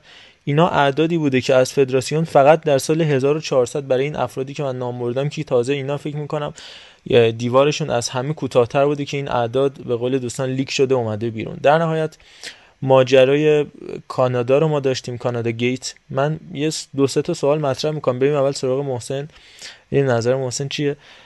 شما وقتی می‌دونید که اول قرار ببین اینجوری بگم. قرار بود یک agent ی به نام آقای کامگا که حالا سینا هم بیشتر می‌تونه راجبش صحبت کنه بقیه بچه ها جور کنه این بازی ها رو. آقای کامگا اومد کانادا رو جور کرد. کسی که با فدراسیون کنیا کار می‌کرده توی شرکتی به One Goal Pro. کامرونیه با فدراسیون کانادا کنیا کار می‌کرده. اومد جور کرد. گفتش من دو تا بازی دیگه هم تو کانادا براتون جور می‌کنم و بعدا گفتن آقا واسطه و این چیزا باید حذف شه. اینو گذاشتن کنار مستقیما با کانادا وارد صحبت شدن و بعدم آقای کامگا احتمالا حالا اومد دو به همزنی که گفت آقا نمی‌ذارید از کانال من جور اون بازی دوم سوم هم کنسل می‌کنم. هیچ تو این بازی کانادا هم داستان درست می‌کنم که اونم کنسل شد. ولی من یادم نمیاد هیچ وقت بازیکنای ملی پوش ما خودشون شخصا مجبورین دیگه از ذلت از این بیشتری که بازیکن‌ها تک تک پاشن برن ترکیه ویزا بگیرن. بعد کی اینجوری بوده؟ محمد تقوی دیدم تو ایران اینترنشنال صحبت می‌کرد. گفتش ما خودمون با کانادا بازی کردیم. اتفاقا اون زمانم جو حالا جامعه همینقدر رادیکال بود. هیچ وقت خودمون شخصی نرفتیم یه کشور دیگه ویزا بگیریم بیایم. بری این همه چند صد هزار کیلومتر اونورتر یه دونه بازی بکنی برگردی اونم بهت. بله آقای پاینده گفتش که به ما نگفتن سری از خاک کانادا خارج گفتن تو چهار روز به حساب ما از چهار روز بعد دیگه هتل و فلان و بسارتون خب دیگه این به زبون بی زبانی گفتنه دیگه دیگه چه جوری بگن آقا پاشید برید بیرون؟ و حالا ماجراهای پرواز PS 752 و اتفاقایی که اون اطراف افتاد که کاملا قابل پیش بینی بود که این اتفاقا میفته و اینکه هیچ backup ی براش نداشتید. اینکه اون زمان آقای خطیب زاده اومد گفتش که آقا ما جور کردیم با سنگال و غنا اینا بازی کنید. آقا اسکوچیچ گفته نه حداقل اینا رو میذاشتید به قول سری صحبتی رابطه هست میگن طرف تو آب نمک میخوابونید. تو آب نمک اینا رو حداقل میخوابوندید که این اتفاقا نیفته. و بحث آخر که میگن فوتبال سیاسی نیست. فوتبال اوج سیاست فوتبال تو سیاست غرق شده از همین ماجرای فینال لیگ قهرمانان گرفتنش از روسیه و اتفاقات اوکراین گرفته تا ماجرایی که پیش اومده برای وزنه برداری خانم ما. حالا درست و غلط اون بحثش مفصل ده ها ساعت بشینیم صحبت کنیم. ولی فوتبال و ورزش در سیاست غرق شده. اصلا نمیشه گفت سیاسی نیست. اگر هم آقای سردار آزمون میگی سیاسی نیست یادت بیفته که قبل از جام جهانی برنده آدیداس و نایک و اینا چه اتفاقاتی رقم زدن برای فوتبال ایران؟ یا برعکسش آیا تیم ملی ایران می‌تونه با کشور اسرائیل بازی بکنه. اگر یک ایرانی این اتفاق مثل مسعود شجاعی یا احسان آشرفی این کار انجام دادن چه اتفاقاتی براشون افتاد؟ از هر دو طرف خوبی و بدی های زیادی داره. پس سیاسیه نمی‌تونیم بگیم. سیاسی نیست و سردار آزمون بیاد استوری بذاره. و ماجرای شبیه به این. من دیگه حالا نکته اضافی ندارم. سینا راجع به جوکامگا هم حالا برای ما بیشتر توضیح خواهد داد. محسن جان راجع بازی ایران کانادا چی فکر می‌کنی؟ فدراسیون بی صاحب دهم خرداد مجمع و دراگانی که حالا بالاخره خونش به جوش اومده. بسیار اوضاع عجیبیه. یعنی من بعید می‌دونم در بین تمام 32 تیمی که در جام جهانی خواهند بود همچین روند آماده سازی داشته باشن. ولی حالا قرار شد بیشتر راجع به موضوع حرف بزنید. بگید که خب چی کار می‌شد کرد؟ اینم بگید لطفا. یعنی با تیم های اروپایی که درگیر لیگ ملتان و فیفا های محدود های زیاد که طبیعتا فقط در فیفا ها می‌تونید داشته باشیدشون چه انتخابی می‌شد داشت و کی؟ اینم لطفا بگید اگر نظری دارید. منتها ببین من یه سوالی دارم واقعا. دلیل انتخاب کانادا برای بازی کردن مثلا چی بوده؟ ببین یه چیزی تو ذهن منه راجع به تصور دوستان از بازی های دوستانه. مثلا برای اینکه شبیه سازی کنن انگلیسو میرن با نیوزیلند بازی بکنن مثلا. خب چرا؟ چون انگلیسی زبانه. مثلا خیلی عجیبه. کانادا آیا فلسفه فوتبالیش استایل فوتبالیش شباهت هایی داره به آمریکا؟ این خیلی سوال مهمیه. یا چون به جغرافیایی مثلا در اون محدوده هست شما تصمیم می‌گیرید که برید با کانادا بازی کنید. به من نمی‌دونم. این فقط برام سواله. آیا نمی‌شد با بررسی دقیق تر نوع بازی آمریکا تیم های دیگری رو از هر قاره پیدا بکنید و بعد بگید که درسته این قارش با این یکی نیست نمی‌دونم رنگش با این یکی نیست یا نزدیک نیست. ولی شبیه اینا داره فوتبال بازی می‌کنه. می‌دونی مثل چیه؟ مثل اینه که مثلا بگیم نمی‌دونم پرسپولیس با از زورای عراق بازی خواهد کرد. بریم با اشورته عراق یه بازی دوستانه بکن. آقا اصلا اون درسته عراقی جفتشون ولی مثلا پرسپولیس مگه شبیه گلگوهره ببین مثلا می‌خوام بگم نمی‌دونم فکر کن در لیگ قهرمانان پرسپولیس با الهلال هم تیمیه. الهلال بره با گلگوهر بازی دوستانه کنه. می‌خورن اینا به هم دیگه؟ ما حتی هموطن هم هستیم ما می‌خوام بگم استایل بازی خیلی مهمتر از اینه که این مثلا هم زبان اینا این من, من اینو خیلی نمی‌فهمم. انگلیس با نیوزیلند بجز اینکه زبانشون یکی باشه شما شباهتی دیگری اگر می‌بینید به من بگید من متوجهش بشم. می‌خوام بگم سر بازی دوستانه هامونم خیلی یله برخورد نیست در تمام این سالها اینجوری بوده.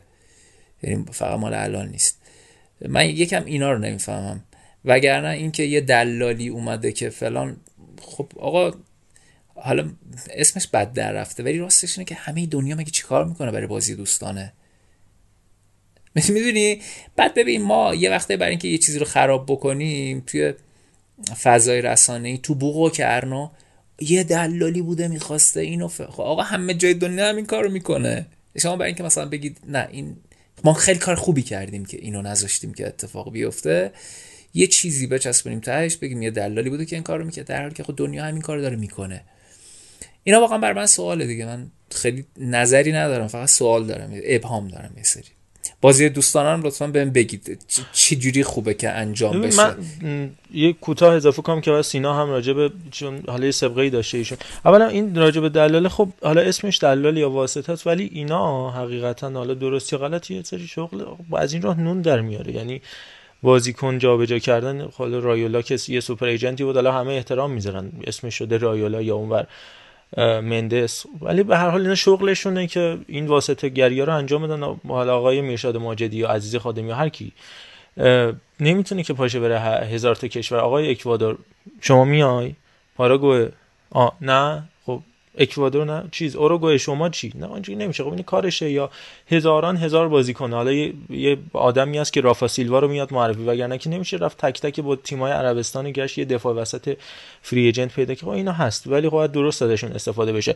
حتی زمان کیروش هم صحبت آقای بامداد میرزایی می‌شد یه شرکتی که بهش وصل بود و ایول اسپورت و این داستانه که در نهایت همه اون دوستان منتقد الان میان به و چهچه می‌کنن. وای زمان کیروش ما با الجزایر رو تونس و نمی‌دونم سوئد و شیلی و اینا بازی کردیم. همون زمانم که شما می‌گفتید بامداد میرزایی واسطه گری کرده حالا الان به و چهچه شد. نه از این ور بوم می‌گفتیم نه از اون ور بوم. میگم باز سینا بیشتر توضیح میده راجع واسطه گریه و همینطور. علی هم نکتهشو میگه. من فقط نکته آخر اضافه بکنم. اینکه الان حالا صحبت از من نمی‌دونم اما چون دقیق وارد این بحث نمی‌تونم بشم. منتها اینکه الان صحبت از این میشه که بریم مونته ویدئو با اوروگوئه بازی کنیم یا اینکه توی اردوی قطر اکوادور می‌تونه بیاد در کنار ما باشه یه سری تیمای شبیه به این اینو نمی‌دونم. آیا قبلتر نمی‌شد اقدام کرد؟ یا همون وقتی که آقای خطیب زاده گفت اسکوچیچ مخالفت کرده اونو نمی‌شد قبلتر صحبت کرد باش؟ با توجه به اینکه هممون می‌دونیم حالا اروپا پر فیفا دیاش و همینطور یه تیم‌های آفریقایی و اینا. پس چرا الان بحث اکوادور و اوروگو و اینا مطرح میشه؟ اگه تیم بهتره اوروگوئه داریم با آروخو سوارز و کاوانی. دیگه چی می‌خوای؟ یا والورده که حالا قهرمان اروپا شده. این اوروگوئه رو نمیشه زودتر پیگیری کرد. اگه نمی‌شد که ما نمی‌دونیم. همین. فقط سوال من اینه. شاید من اشتباه می‌کنم. دستان بالاست از این بابت. سینا فکر می‌کنم یه صحبت هایی داری راجع به این اتفاقات سابقه آقای کامگا و بعدم با علی همراه بشیم و بحث ببندیم. آره این آقای جو کامگا که یه کیس جالبیه. ایشون همون ایجنت مربی فرانسوی تیم ملی کنیا هم هست. حالا این تیم ملی داشته برای رقابت های جام ملت های آفریقا تو سال 2019 که میزبانش مصر بوده آماده می شده به اصرار خود سرمربی فرانسوی اینا گفتن که آقا یه اردوی ما باید برگزار بکنیم برای آماده سازی تو کشور فرانسه. بعد امور هماهنگی این اردو هم واگذار کردن به همون شرکتی که شرکت بلژیکی که کامگا توش کار می‌کنه. بعد هزینه ای هم که کردن این چیزی معادل 915 هزار دلار آمریکا بوده که پرداخت می‌کنه فدراسیون فوتبال کنیا به این شرکت بلژیکی و همچنین این شرکت هم برای برگزاری دیدار دوستانه با تو، توگو تو فرانسه یه چیزی حدود 550 هزار دلار هم جدا از اون مبلغه دریافت می‌کنه که جالب این بازی اصلا برگزار نمیشه. و مبلغ یه میلیون و 465 هزار دلار برای این اردو در نظر گرفته بودن که حالا هم اردو باشه هم بازی باشه. دیدار دوستانه که لغو میشه و فقط این اردوه حالا برگزار میشه که جالب هم هستش که پول برگزار نکردن این بازی هم بر نمیگردونه این آقای کامگا عزیز. پولو برمیداره برای خودش و این داستانا. حالا این آخر رواله همینه. یعنی روال اینه که شما وقتی می‌خوای برای یه رقابت یه تورنمنتی آماده بشی باید حتما با این واسطه ها ارتباط برقرار بکنی پل بزنی. اینکه حالا شما فکر کنی الان من چون مثلا فعلا سرپرست فدراسیونم نامه بزنم جواب منو میدن من بعید بدونم کسی شما رو اصلا بشناسه. یعنی کسی شما رو حالا نمی‌شناسه. ولی یه موضوع دیگه هم که هستش اینه که ما واقعا همه چیمون همینه. یعنی همه چیمون همینجوری یهویی بریم یا علی است و مدد هر چی شد شد. ما غیرت داریم تعصب داریم بازیکنامون مهدی تارمیمون داره کل پرتغال سر صدا کرده سردار آزمون تو لورکوزن داریم می‌زنیم. آقا مشکلی نداره. ما میریم جلو انگلیس یه مساوی می‌گیریم. دو اون دوتا هم می‌زنیم و میریم. این بحثی هم که آیش آمورادی گفت که اصلا چرا کانادا انتخاب شده خیلی جالب درست میگن. آقا کانادا اصلا سیستمش 352 یعنی شما کدومی که از این تیم ها جلوی ما قرار 352 بازی کنه؟ هیچ کدومشون 352 بازی نمی‌کنن. اگر ولز صعود بکنه ممکنه ولز جلو ما 352 بازی بکنه چون اکثر لاین اپاش 352 بوده. یعنی یه همچین فکری. اصلا به این چیزا فکر نمیشه. فکر اینه که ما بریم اردو برگزار بکنیم. و جالب فدراسیون فوتبال حتی حاضر نشده بگه آقا این آقای ایجنتی که الان این وسط هست و قرار بوده این بازی رو برگزار بکنه. سه تا بازی یا دو تا بازی. آقا این اصلا چی می‌خواسته از ما؟ چقدر پول می‌خواسته؟ ببین شما وقتی یه پکیجی داری یه پکیجی به شما پیشنهاد میدن. میگن آقا شما بیا هزینه مثلا اقامتت با ما انقدر پول به دریافتی میدیم. مثلا یه همچین شرایطی در کنارش هم مثلا من به عنوان مسئول برگزاری این رقابت ها انقدر پول برمیدارم حتی اینم نیومدن به ما بگن. یعنی من بعید می‌دونم واقعا هیچ وقتم گفته بشه. چون من حس می‌کنم چشم دارن روی همین مبالغ هم حتی. این چیزی که ما الان داریم می‌بینیم این پاداشا این پولایی که میدن من باید بدونم که خودشون دنبال اینن که این پولا رو خودشون بگیرن دوستان. و خیلی جالبه که مثلا الان میگه که آقا ما حدود 325 هزار دلار قرار کانادا قرار بود یعنی به ما پول بدن. و این 325 هزار دلار 225 هزار تاش میره برای هزینه بیزینس کلاس هواپیما. یعنی آخه یعنی چی اصلا؟ بعد خود کانادا قرار بود از طرف از طریق بلیت فروشی یه چیزی حدود 2.5 تا 3 میلیون یورو درآمد داشته باشه.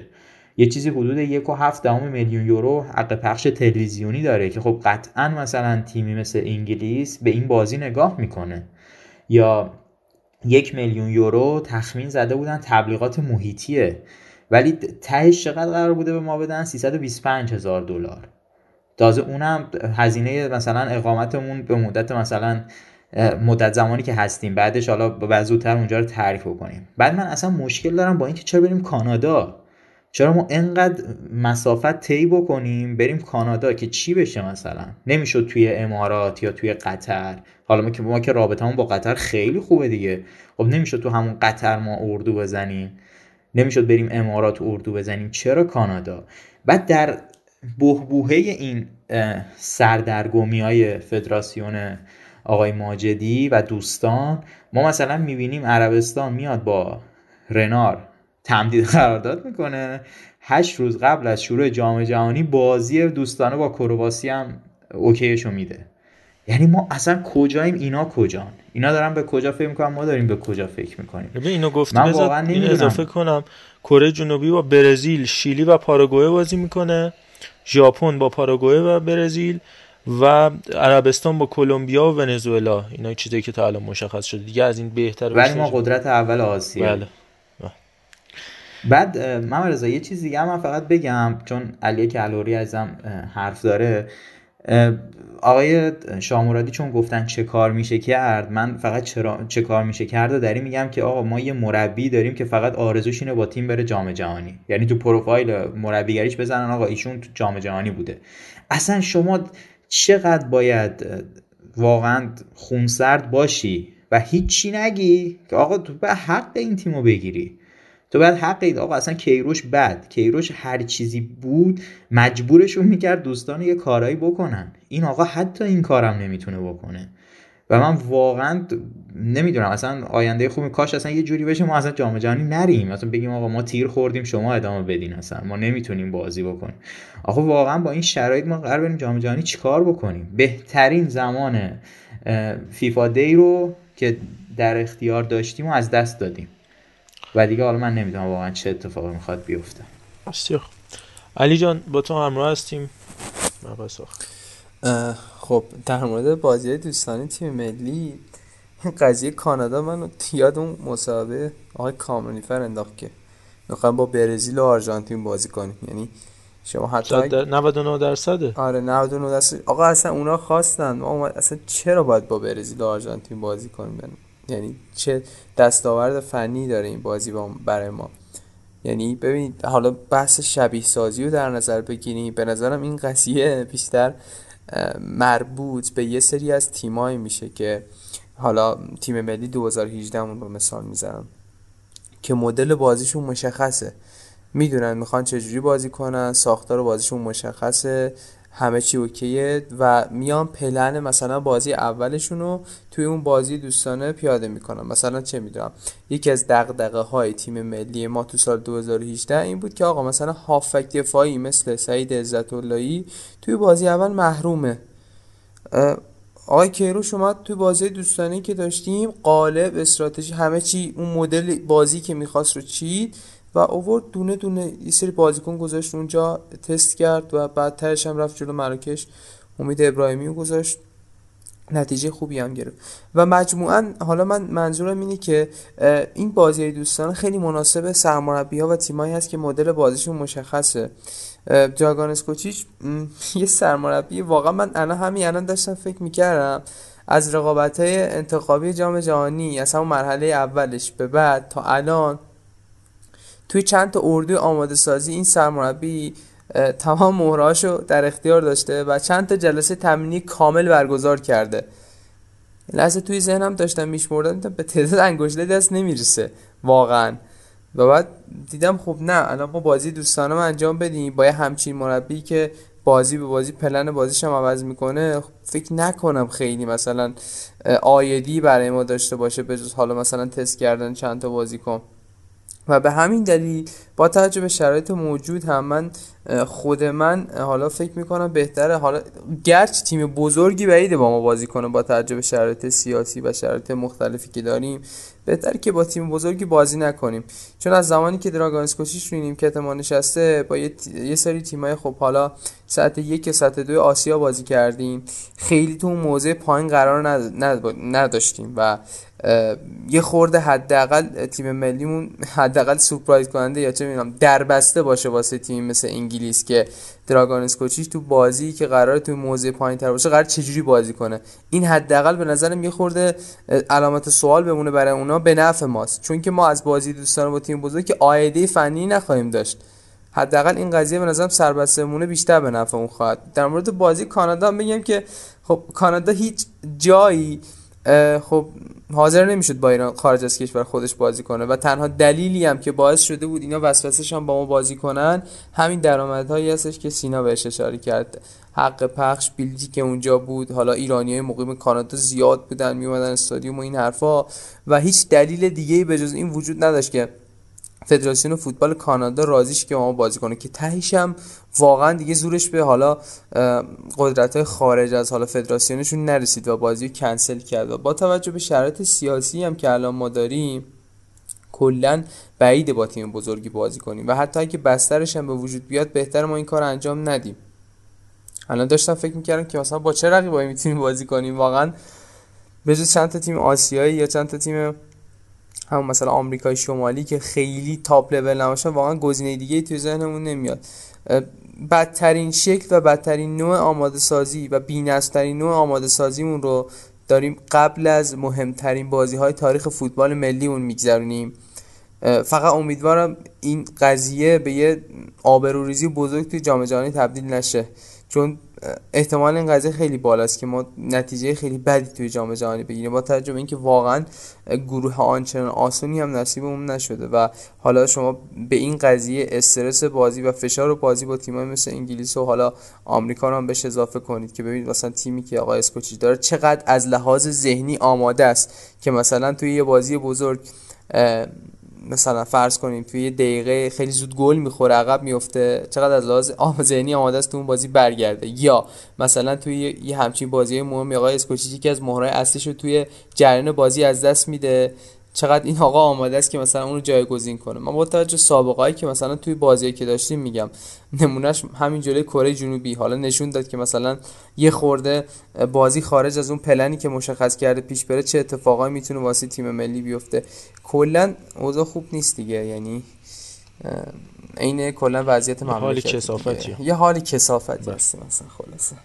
خیلی کنم دیگه کافی باشه زمین اینکه پرستیژ تیم آقای اسکوچیچ هم حفظ بشه و بازیکن‌ها برای جشن قهرمانی نرن من یه تقدیرم بکنم از حرکت باشگاه استقلال من باب اون نامه‌ای که زده که جشن قهرمانی پخش نشه. گرچه که حالا احتمالاً سودجویانه بوده در باب اینکه بخوان از اون اپلیکیشن هایی که با باشگاه استقلال قرار دارن پخش بشه. ولی به هر دلیلی که این کار انجام دادن من ازشون قدردانی می‌کنم. در نهایت که انجام میشه ولی هر حال من تشکر می‌کنم از دوستانی که این تفکر رو داشتن. ممنونم ازشون. به نوبه خودم. حالا بعدا اینکه پرسید چرا بعدا توضیح میدم.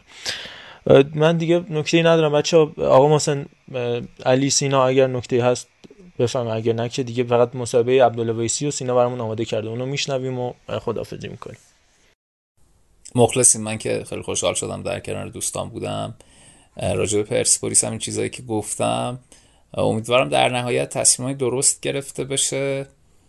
مثل این ماجرای آبادانی که الان هممون درگیرشیم یه حداقل ذهنی درگیرشیم مردم آبادان الان واقعا. در شرط عجیبی هن. این که تو یه سازه ای بسازی ظاهرش قشنگ باشه و در نهایت چشتو ببند روی اینکه زیر سازی های درستی نظارت درستی مهندسی درست این تهش می‌تونه یه ساختمون ده طبقه رو بریزه. راجع پرسپولیس هم به نظر من همینه. شما تهش می‌تونی با پنج تا جام بری داخل یه سراشیبی که کمر راست نتونی کنی. اگر انکار کنی مشکلات من امیدوارم که پرسپولیس مدیرانش به درستی مشکلات رو ببینن و بعد برن حلش کنن. به هر نحوی اصلا ممکنه اون کاری که مثلا من مد نظرم انجام ندن اصلا من اشتباه دارم میگم. به هر نحوی امیدوارم در سال بعد یه پرسپولیس خوب و درجه یک رو ببینیم و لیگ خوبی هم زمین ببینیم. دم شما گم سینا جان و بعدم علی جان نکته اگه دارید در خدمت هست نه نکته ای نیست. من واقعا خیلی خوشحال شدم با آقای شما مرادی و علی کلپوری و همچنین خود شما هم صحبت شدم. امیدوارم که سری بعدی که قرار ضبط بکنیم اپیزود فوتبال داخلی بیشتر به روی زیبای فوتبال بپردازیم تا این هاشیا و این اتفاقات ناگوار. ایشالله فقط با ایشالله باید ایشالله ماشالله باید رفعش کرد. علی جان. آقا خیلی خوشحال شدیم که اپیزود دیگه هم بودیم. اگه فوتبال این وسط رو پیدا کردید ببینید و لذت ببرید.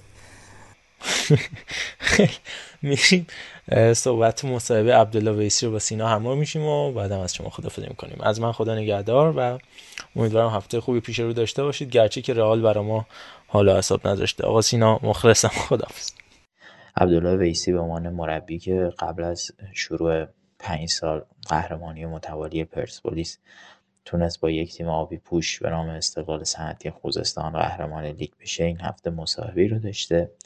میریم با هم متن مصاحبه عبدالله ویسی رو با هم دیگه مرور می‌کنیم. ببینیم عبدالله ویسی چی گفته. از عبدالله ویسی درباره با لیگ پرسیدن اینکه از نظرش کیفیت این فصل مسابقات چطوری بوده. گفته که ما امسال لیگ پویا و خوبی نداشتیم. هیچ پدیده و بازیکن تراز اولی از لیگمون خارج نشد. فقط دو سه تا تیم بودن که دنبال قهرمانی بودن. ما بقیه تیم‌ها می‌خواستن فقط تو لیگ باشن و بازی بکنن. از ابتدای فصل هم تقریبا مشخص بود که تیم‌های استقلال پرسپولیس سپاهان برای قهرمانی رقابت می‌کنن. فولاد و گلگهرم برای سهمیه و دو سه تیم هم برای سقوط نکردن. در مجموع این فصل یکی از معدود دورهایی بود که در فاصله چند هفته تا پایان فصل مشخص شد کدوم تیم قهرمان میشه و کدوم تیم یا تیم ها سقوط می‌کنن. ازش درباره با شایستگی قهرمانی برای استقلال و اینکه آیا استقلال تیم شایسته بود برای قهرمانی سوال کردن گفتش که به تیمی که یک فصل کامل باخت نداده شایسته قهرمانیه. شاید کیفیت بازی ها خیلی جالب نبود اما قطعا تیمی که یک فصل نمیبازه لیاقت قهرمانی داره. به استقلال تبریک گفت و امیدوار بود که در جام باشگاه آسیا و ابراز امیدواری کرد در جام باشگاه آسیا استقلال بتونه نتیجه خوبی بگیره. اما از عبدالله ویسی در واقع سال 95 و قهرمانیش با استقلال خوزستان سال شد و شباهتش به تیم امسال فرهاد مجیدی.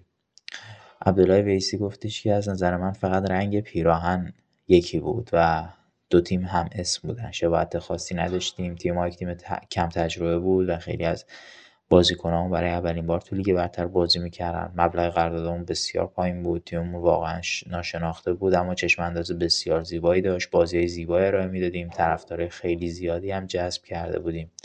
البته ما در طول فصل چهار تا باخت شده بودیم که استقلال خب هیچ باختی نداشته.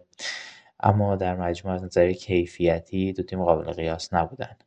تیم ما اون سال استثنایی بود و هم هم همین نظر داشتن. بازیکن جوی نامی داشتیم که با تمام وجود بازی می‌کردن و انگیزه بسیار بالایی داشتن. در مقابل استقلال بازیکنهایی با تجربه داشت که, که تو لیگ برتر بازی کرده بودن و قهرمانیشون قابل حدس بود. در لیگ پانزدهم کسی حدس نمی‌زد. ما حتی بتونیم سهمیه آسیا کسب بکنیم و هم منتظر بودن از بالای جدول بیایم پایین. تفاوت‌های زیادی وجود داشت ولی به هر حال دو تیم استقلالن و اینکه بین های پرسپولیس دو استقلال هم قهرمان شدن جای خوشحالی داره. اما خبرنگار ازش می‌پرسه یکی از های دو تا تیم دفاع گلر خوب بود. عبدالله ویسی میگه ما کم گل میخوردیم و استقلال تهران هم کم گل خورده. من همیشه میگم گل نخوردن هنر تیمی اما گل زدن هنر فردی. وقتی تیمی گل نخورد تیم گل نخورده اما وقتی تیمی گل می‌زنه نتیجه خلاقیت فردیه. برخی ها میگن اشتباهات فردی باعث شد ما ببازیم در صورتی که ما اشتباه فردی نداریم و اون اشتباهات فنی و تکنیکی و تاکتیکی هن. چطور وقتی یک بازیکن از 60 متری گل می‌زنه خلاقیت فردی بازیکن نیست. اما همین اما اگر همین بازیکن از 60 متری اشتباه کنه تو گل بشه میگیم اشتباه فردی باعث شد گل بخوریم. یک تیم باید منسجم و خوب دفاع بکنه و بتونه با خلاقیت فردی بازیکناش بازی رو در بیاره. امسال استقلال در این موضوع موفق بود و ثمره اون هم دید قهرمانیش رو جشن گرفت. از عبدالله ویسی پرسیدن به عنوان سرمربی که تیمتون قهرمان شده از نظر شما اصلی ویژگی که یک مجموعه باید برای به دست آوردن قهرمانی داشته باشه چیه؟ جواب میده دو بخش داره. یه بخش به زیر ساخته و مدیریت باشگاه برمیگرده که همه پشت تیم باشن. بخش دیگه هم به مربی و بازیکنها. در درجه اول مربی و بازیکن نباید دغدغه بیرون زمین داشته باشه و حقوق و مزایا و لباس و زمین و غیره براش مهیا باشه. اگر همه این شرایط فراهم باشه و اعضای تیم ظرفیت برنده شدن و پشتکار لازم برای نزدیک شدن به هدف داشته باشن می‌تونن موفق بشن. البته یه بخش هم وجود داره که به تماشاگرها برمیگرده. اینکه اونها جو رو مسموم نکنن با یک باخت فکر نکنن همه چیز تموم شده و با یک گل وارد جو قهرمانی نشن تا تیم آرامش داشته باشه. در واقع اگر یک تیم آرامش و انگیزه داشته باشه خیلی راحت می‌تونه قهرمان بشه. ازش پرسیدم با این شرط فکر چه چیزی باعث شد که امسال رشته قهرمانی متوالی پرسپولیس قطع بشه؟ جواب داد مهرهای پرسپولیس چندین سال کنار هم بودن. وقتی هم که بازیکنان چهار پنج سال کنار هم بازی با چشم بسته هم یکدیگر رو پیدا می‌کنن. امسال تغییراتی تو این تیم به وجود اومد. چند بازیکن از این تیم جدا شدن و این مسئله باعث شد نتونن اونطور که باید خودشون رو جمع و جور کنن. اما از نظر من به عنوان مربی تاثیرگذارترین موضوع اینه که مربی بگه نمی‌ذارن ما قهرمان بشیم و ببریم. اینکه استقلال 29 هفته نواخته به خاطر خواسته چه کسیه؟ چرا وقتی می‌بریم خودمون می‌بریم اما وقتی میبازیم بقیه اجازه ندادن ببریم؟ چنین مصاحبههایی روی ذهن بازیکنها و تماشاگرها اثر می‌ذاره. من مربی اگر وقتی میبازم فرار رو به جلو کنم و بگم نذاشتن ببریم جو رو خراب می‌کنم. و همین وارد ذهن بازیکنام هم میشه. کافی داور به اشتباه سود بزنه. اون وقت همه میگن دیدی خطا گرفت نذاشتن. ما به خاطر یک عود با داور بحث می‌کنیم. در صورتی که تو دنیا اینطوری نیست. این مسائل باعث میشه تیم مثل پرسپولیس از قهرمانی فاصله بگیره یا در جام باشگاه آسیا به راحتی حذف بشه. اگه در ایران هم سختگیری بشه وقتی یک مربی علیه داور فدراسیون صحبت می‌کنه محروم شه روی کیفیت تیم‌ها و بازی هم تاثیر بهتری می‌ذاره. همه این رفتارها روی قهرمانی یا عدم قهرمانی تیم‌ها تاثیر گذاره از عبدالله ویسی پرسیدن شما در لیگ 15 با پیروزی در بازی هفته آخر بالاتر از پرسپولیس قهرمان شدید فکر می‌کردین اتفاق رخ بده؟ عبدالله ویسی میگه جو تیم ما بسیار صمیمی و دوستانه بود و روز به روز خودمون رو به قهرمانی نزدیکتر میدیم برخی دوست نداشتن ما قهرمان شیم. می‌خواستن انگیزه ما رو کم کنن و شادابی و نشاط ما رو زیر سوال ببرن و جو تیم رو مسموم کنن. اما ما می‌دانستیم فقط جشن قهرمانی 50 60 هزار تماشاگر حاضر در ورزشگاه رو خانه نمی‌کنه. در حالت عادی اون فصل هواداران شاید با سقوط نکردن ما هم جشن و پایکوبی می‌کردن. اما شرایط طوری پیش رفت که اگر روز آخر دوم می‌شدیم ما رو تشویق نمی‌کردن. ما هفته متوالی در صدر بودیم و پرسپولیس قبل از حضور برانکو چهاردهم بود. اما به ما رسیدن و این اتفاق هم برای ما بسیار خطرناک بود. من به تیمم گفتم اگر تیمی که اول بوده تو پایان فصل نایب قهرمان بشه خیلی زشته. پرسپولیس نباید قهرمان بشه. ما هفته‌های متوالی صد بودیم. اونا چهاردهم بودن. اگه قهرمان شن ما زیر سال میریم. بچه ها هم هفته آخر با انگیزه بسیار بالایی وارد زمین شدن. یکی دیگه از دلایل قهرمانی ما هم همین بود. پرسپولیسیا قبل از بازی با راهن مسابقه کردن. گفتن ما یازده گل به راهن می‌زنیم و اونا هم ناراحت شدن و مردانه با تمام وجود بازی کردن. ما هم بردیم و شادی و نشاط رو وارد مردم خوزستان کردیم. ازش می‌پرسن شما بازیکنهای خوبی هم داشتید؟ اما افراد زیادی از اون تیم ملی پوش نشدن. اون سال محمد طیبی از تیم ما به تیم ملی رفت. اما بازیکن زیادی دعوت نشدن چون همه فکر می‌کردن این تیم یک جرقه است. از طرفی در دوره‌ای بودیم که اکثر بازیکنان تیم ملی لژیونر شدن و اونها دیده می‌شدن. اما به عنوان یک جرقه نگاه می‌کردن. بازیکنان ما هم کم تجربه بودن و شاید به همین دلیل مربی تیم ملی صلاح دید که دعوت نکنه. اما چند نفر از بازیکنانمون لژیونر شدن و برخی هم با پیشنهادات وسوسه برانگیز از این تیم جدا شدن. در حالی که من با 60 میلیون جذبشون کرده بودم با یک تیم دیگه 800 میلیون قرارداد بستم. شما فکر می‌کنید به چه دلیل بعد از آن سال نتونستید موفقیتتون رو تکرار کنید؟ بهتر نبود تو استقلال خوزستان میموندین یا شرایط بهتر پیش بره؟ موفقیت فقط برای یک شخص نیست. شاید من آسیب دیدم ولی شکست نخوردم. من بعد از استقلال خوزستان به سپاهان رفتم و این تیم رو در رتبه سیزدهم تحویل گرفتم و رتبه پنجم تحویل دادم. شاهین بوشهرم از هشتم جدول لیگ یک به لیگ برتر آوردم. دوبار به استقلال برگشتم و تیم در حال سقوط در لیگ برتر نگه داشتم. ولی اون فضا برای من مناسب نبود. اگر من سه سال قرارداد داشتم و یک برنامه سه ساله می‌دادم شاید این اتفاق دوباره رخ می‌داد. ولی متاسفانه تو مملکت ما وقتی بخواید یک مربی رو خراب کنید به راحتی این کار رو انجام می‌دید. یک مربی تیمش رو دهم هم دهم هم می‌کنه اما میگه بهترین نتایج تاریخ و کسب کرده.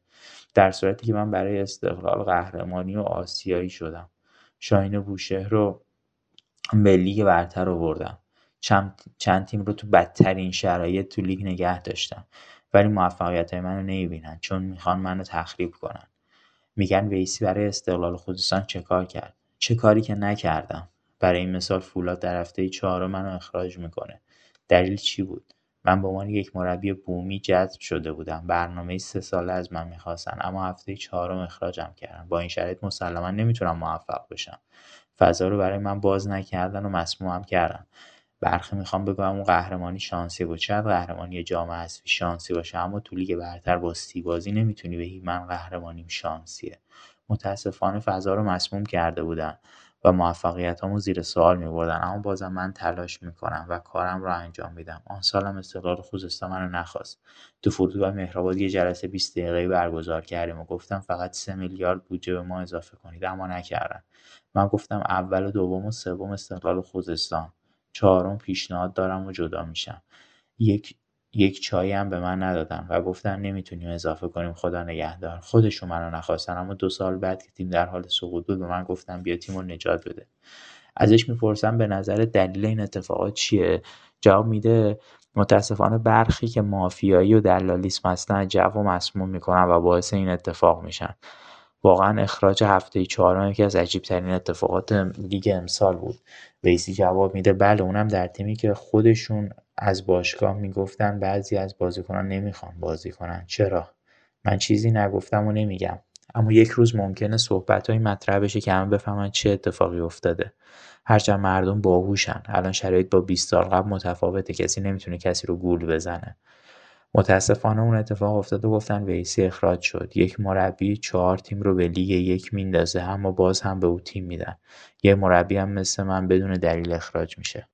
ازش درباره با لغو بازی دوستانه با کانادا سوال کردن. ویسی جواب داد بازی دوستانه بزرگی یک تیم ملی رو مشخص می‌کنه. در واقع کتی که تن شماست مشخص می‌کنه شما چه وضعیتی دارید. رقمای ما در دنیا هم برای سنجش ایار ما به تیمای کشورهای همسایه و بازی دوستانمون نگاه می‌کنن. آیا تیم ملی ایران تونست با برزیل پرتغال انگلیس و غیره بازی کنه؟ ما اگر سه چهار بازی خوب برگزار کنیم مرک خوبی می‌خوریم ما در حال حاضر چند بازیکن بزرگ لژیونر داریم و اگر همه اینها در کنار هم با تیم مثل تیم آلمان بازی کنن تفاوت بسیار زیادی در آماده سازی تیمه. ما می‌تونیم بهتر برنامه ریزی کنیم. به جای اینکه فکر منافع شخصی باشیم به فکر منافع تیم ملی باشیم. متاسفانه تو 7 ماه اخیر فقط جنگ و دعوا بر سر کرسی فدراسیون فوتبال بوده. هیچ کدام از افرادم به نفع فوتبال مملکت صحبت نمی‌کنن و فقط به دنبال گروکشی و تلافی بدبختی این اتفاقات هم برای جامعه فوتبال ما. متاسفانه کسی هم جلوی این افراد رو نمی‌گیره. و برخی انتقام شخصی خودشون با فدراسیون و سازمان لیگ آوردن یک بازی دوستانه با کانادا گذاشتن که اونم کنسل شد. در این آقای اسکوچیش هم ضرر می‌کنه و فشار روی ایشون هم میاد. ایشون در شرط تیم تحویل گرفته که هم فکر می‌کردن تیم از مرحله مقدماتی هم صعود نمی‌کنه. اما به راحتی به جام جهانی رفتیم و ده یازده بازی هم نباختیم. اما چون می‌خوام با تغییر سرمربی یک دلال سود ببره و پولی جابجا بشه در ابتدا با بحث تغییر سرمربی تمرکز تیم رو به هم می‌زنن. بعد اردو رو تغییر میدن. سپسا بازی دوستانه رو کنسل می‌کنن. برای یک روز به مردم حقایق رو بگویید و دست بالا دست را و دست بالای دست رو قطع بکنید.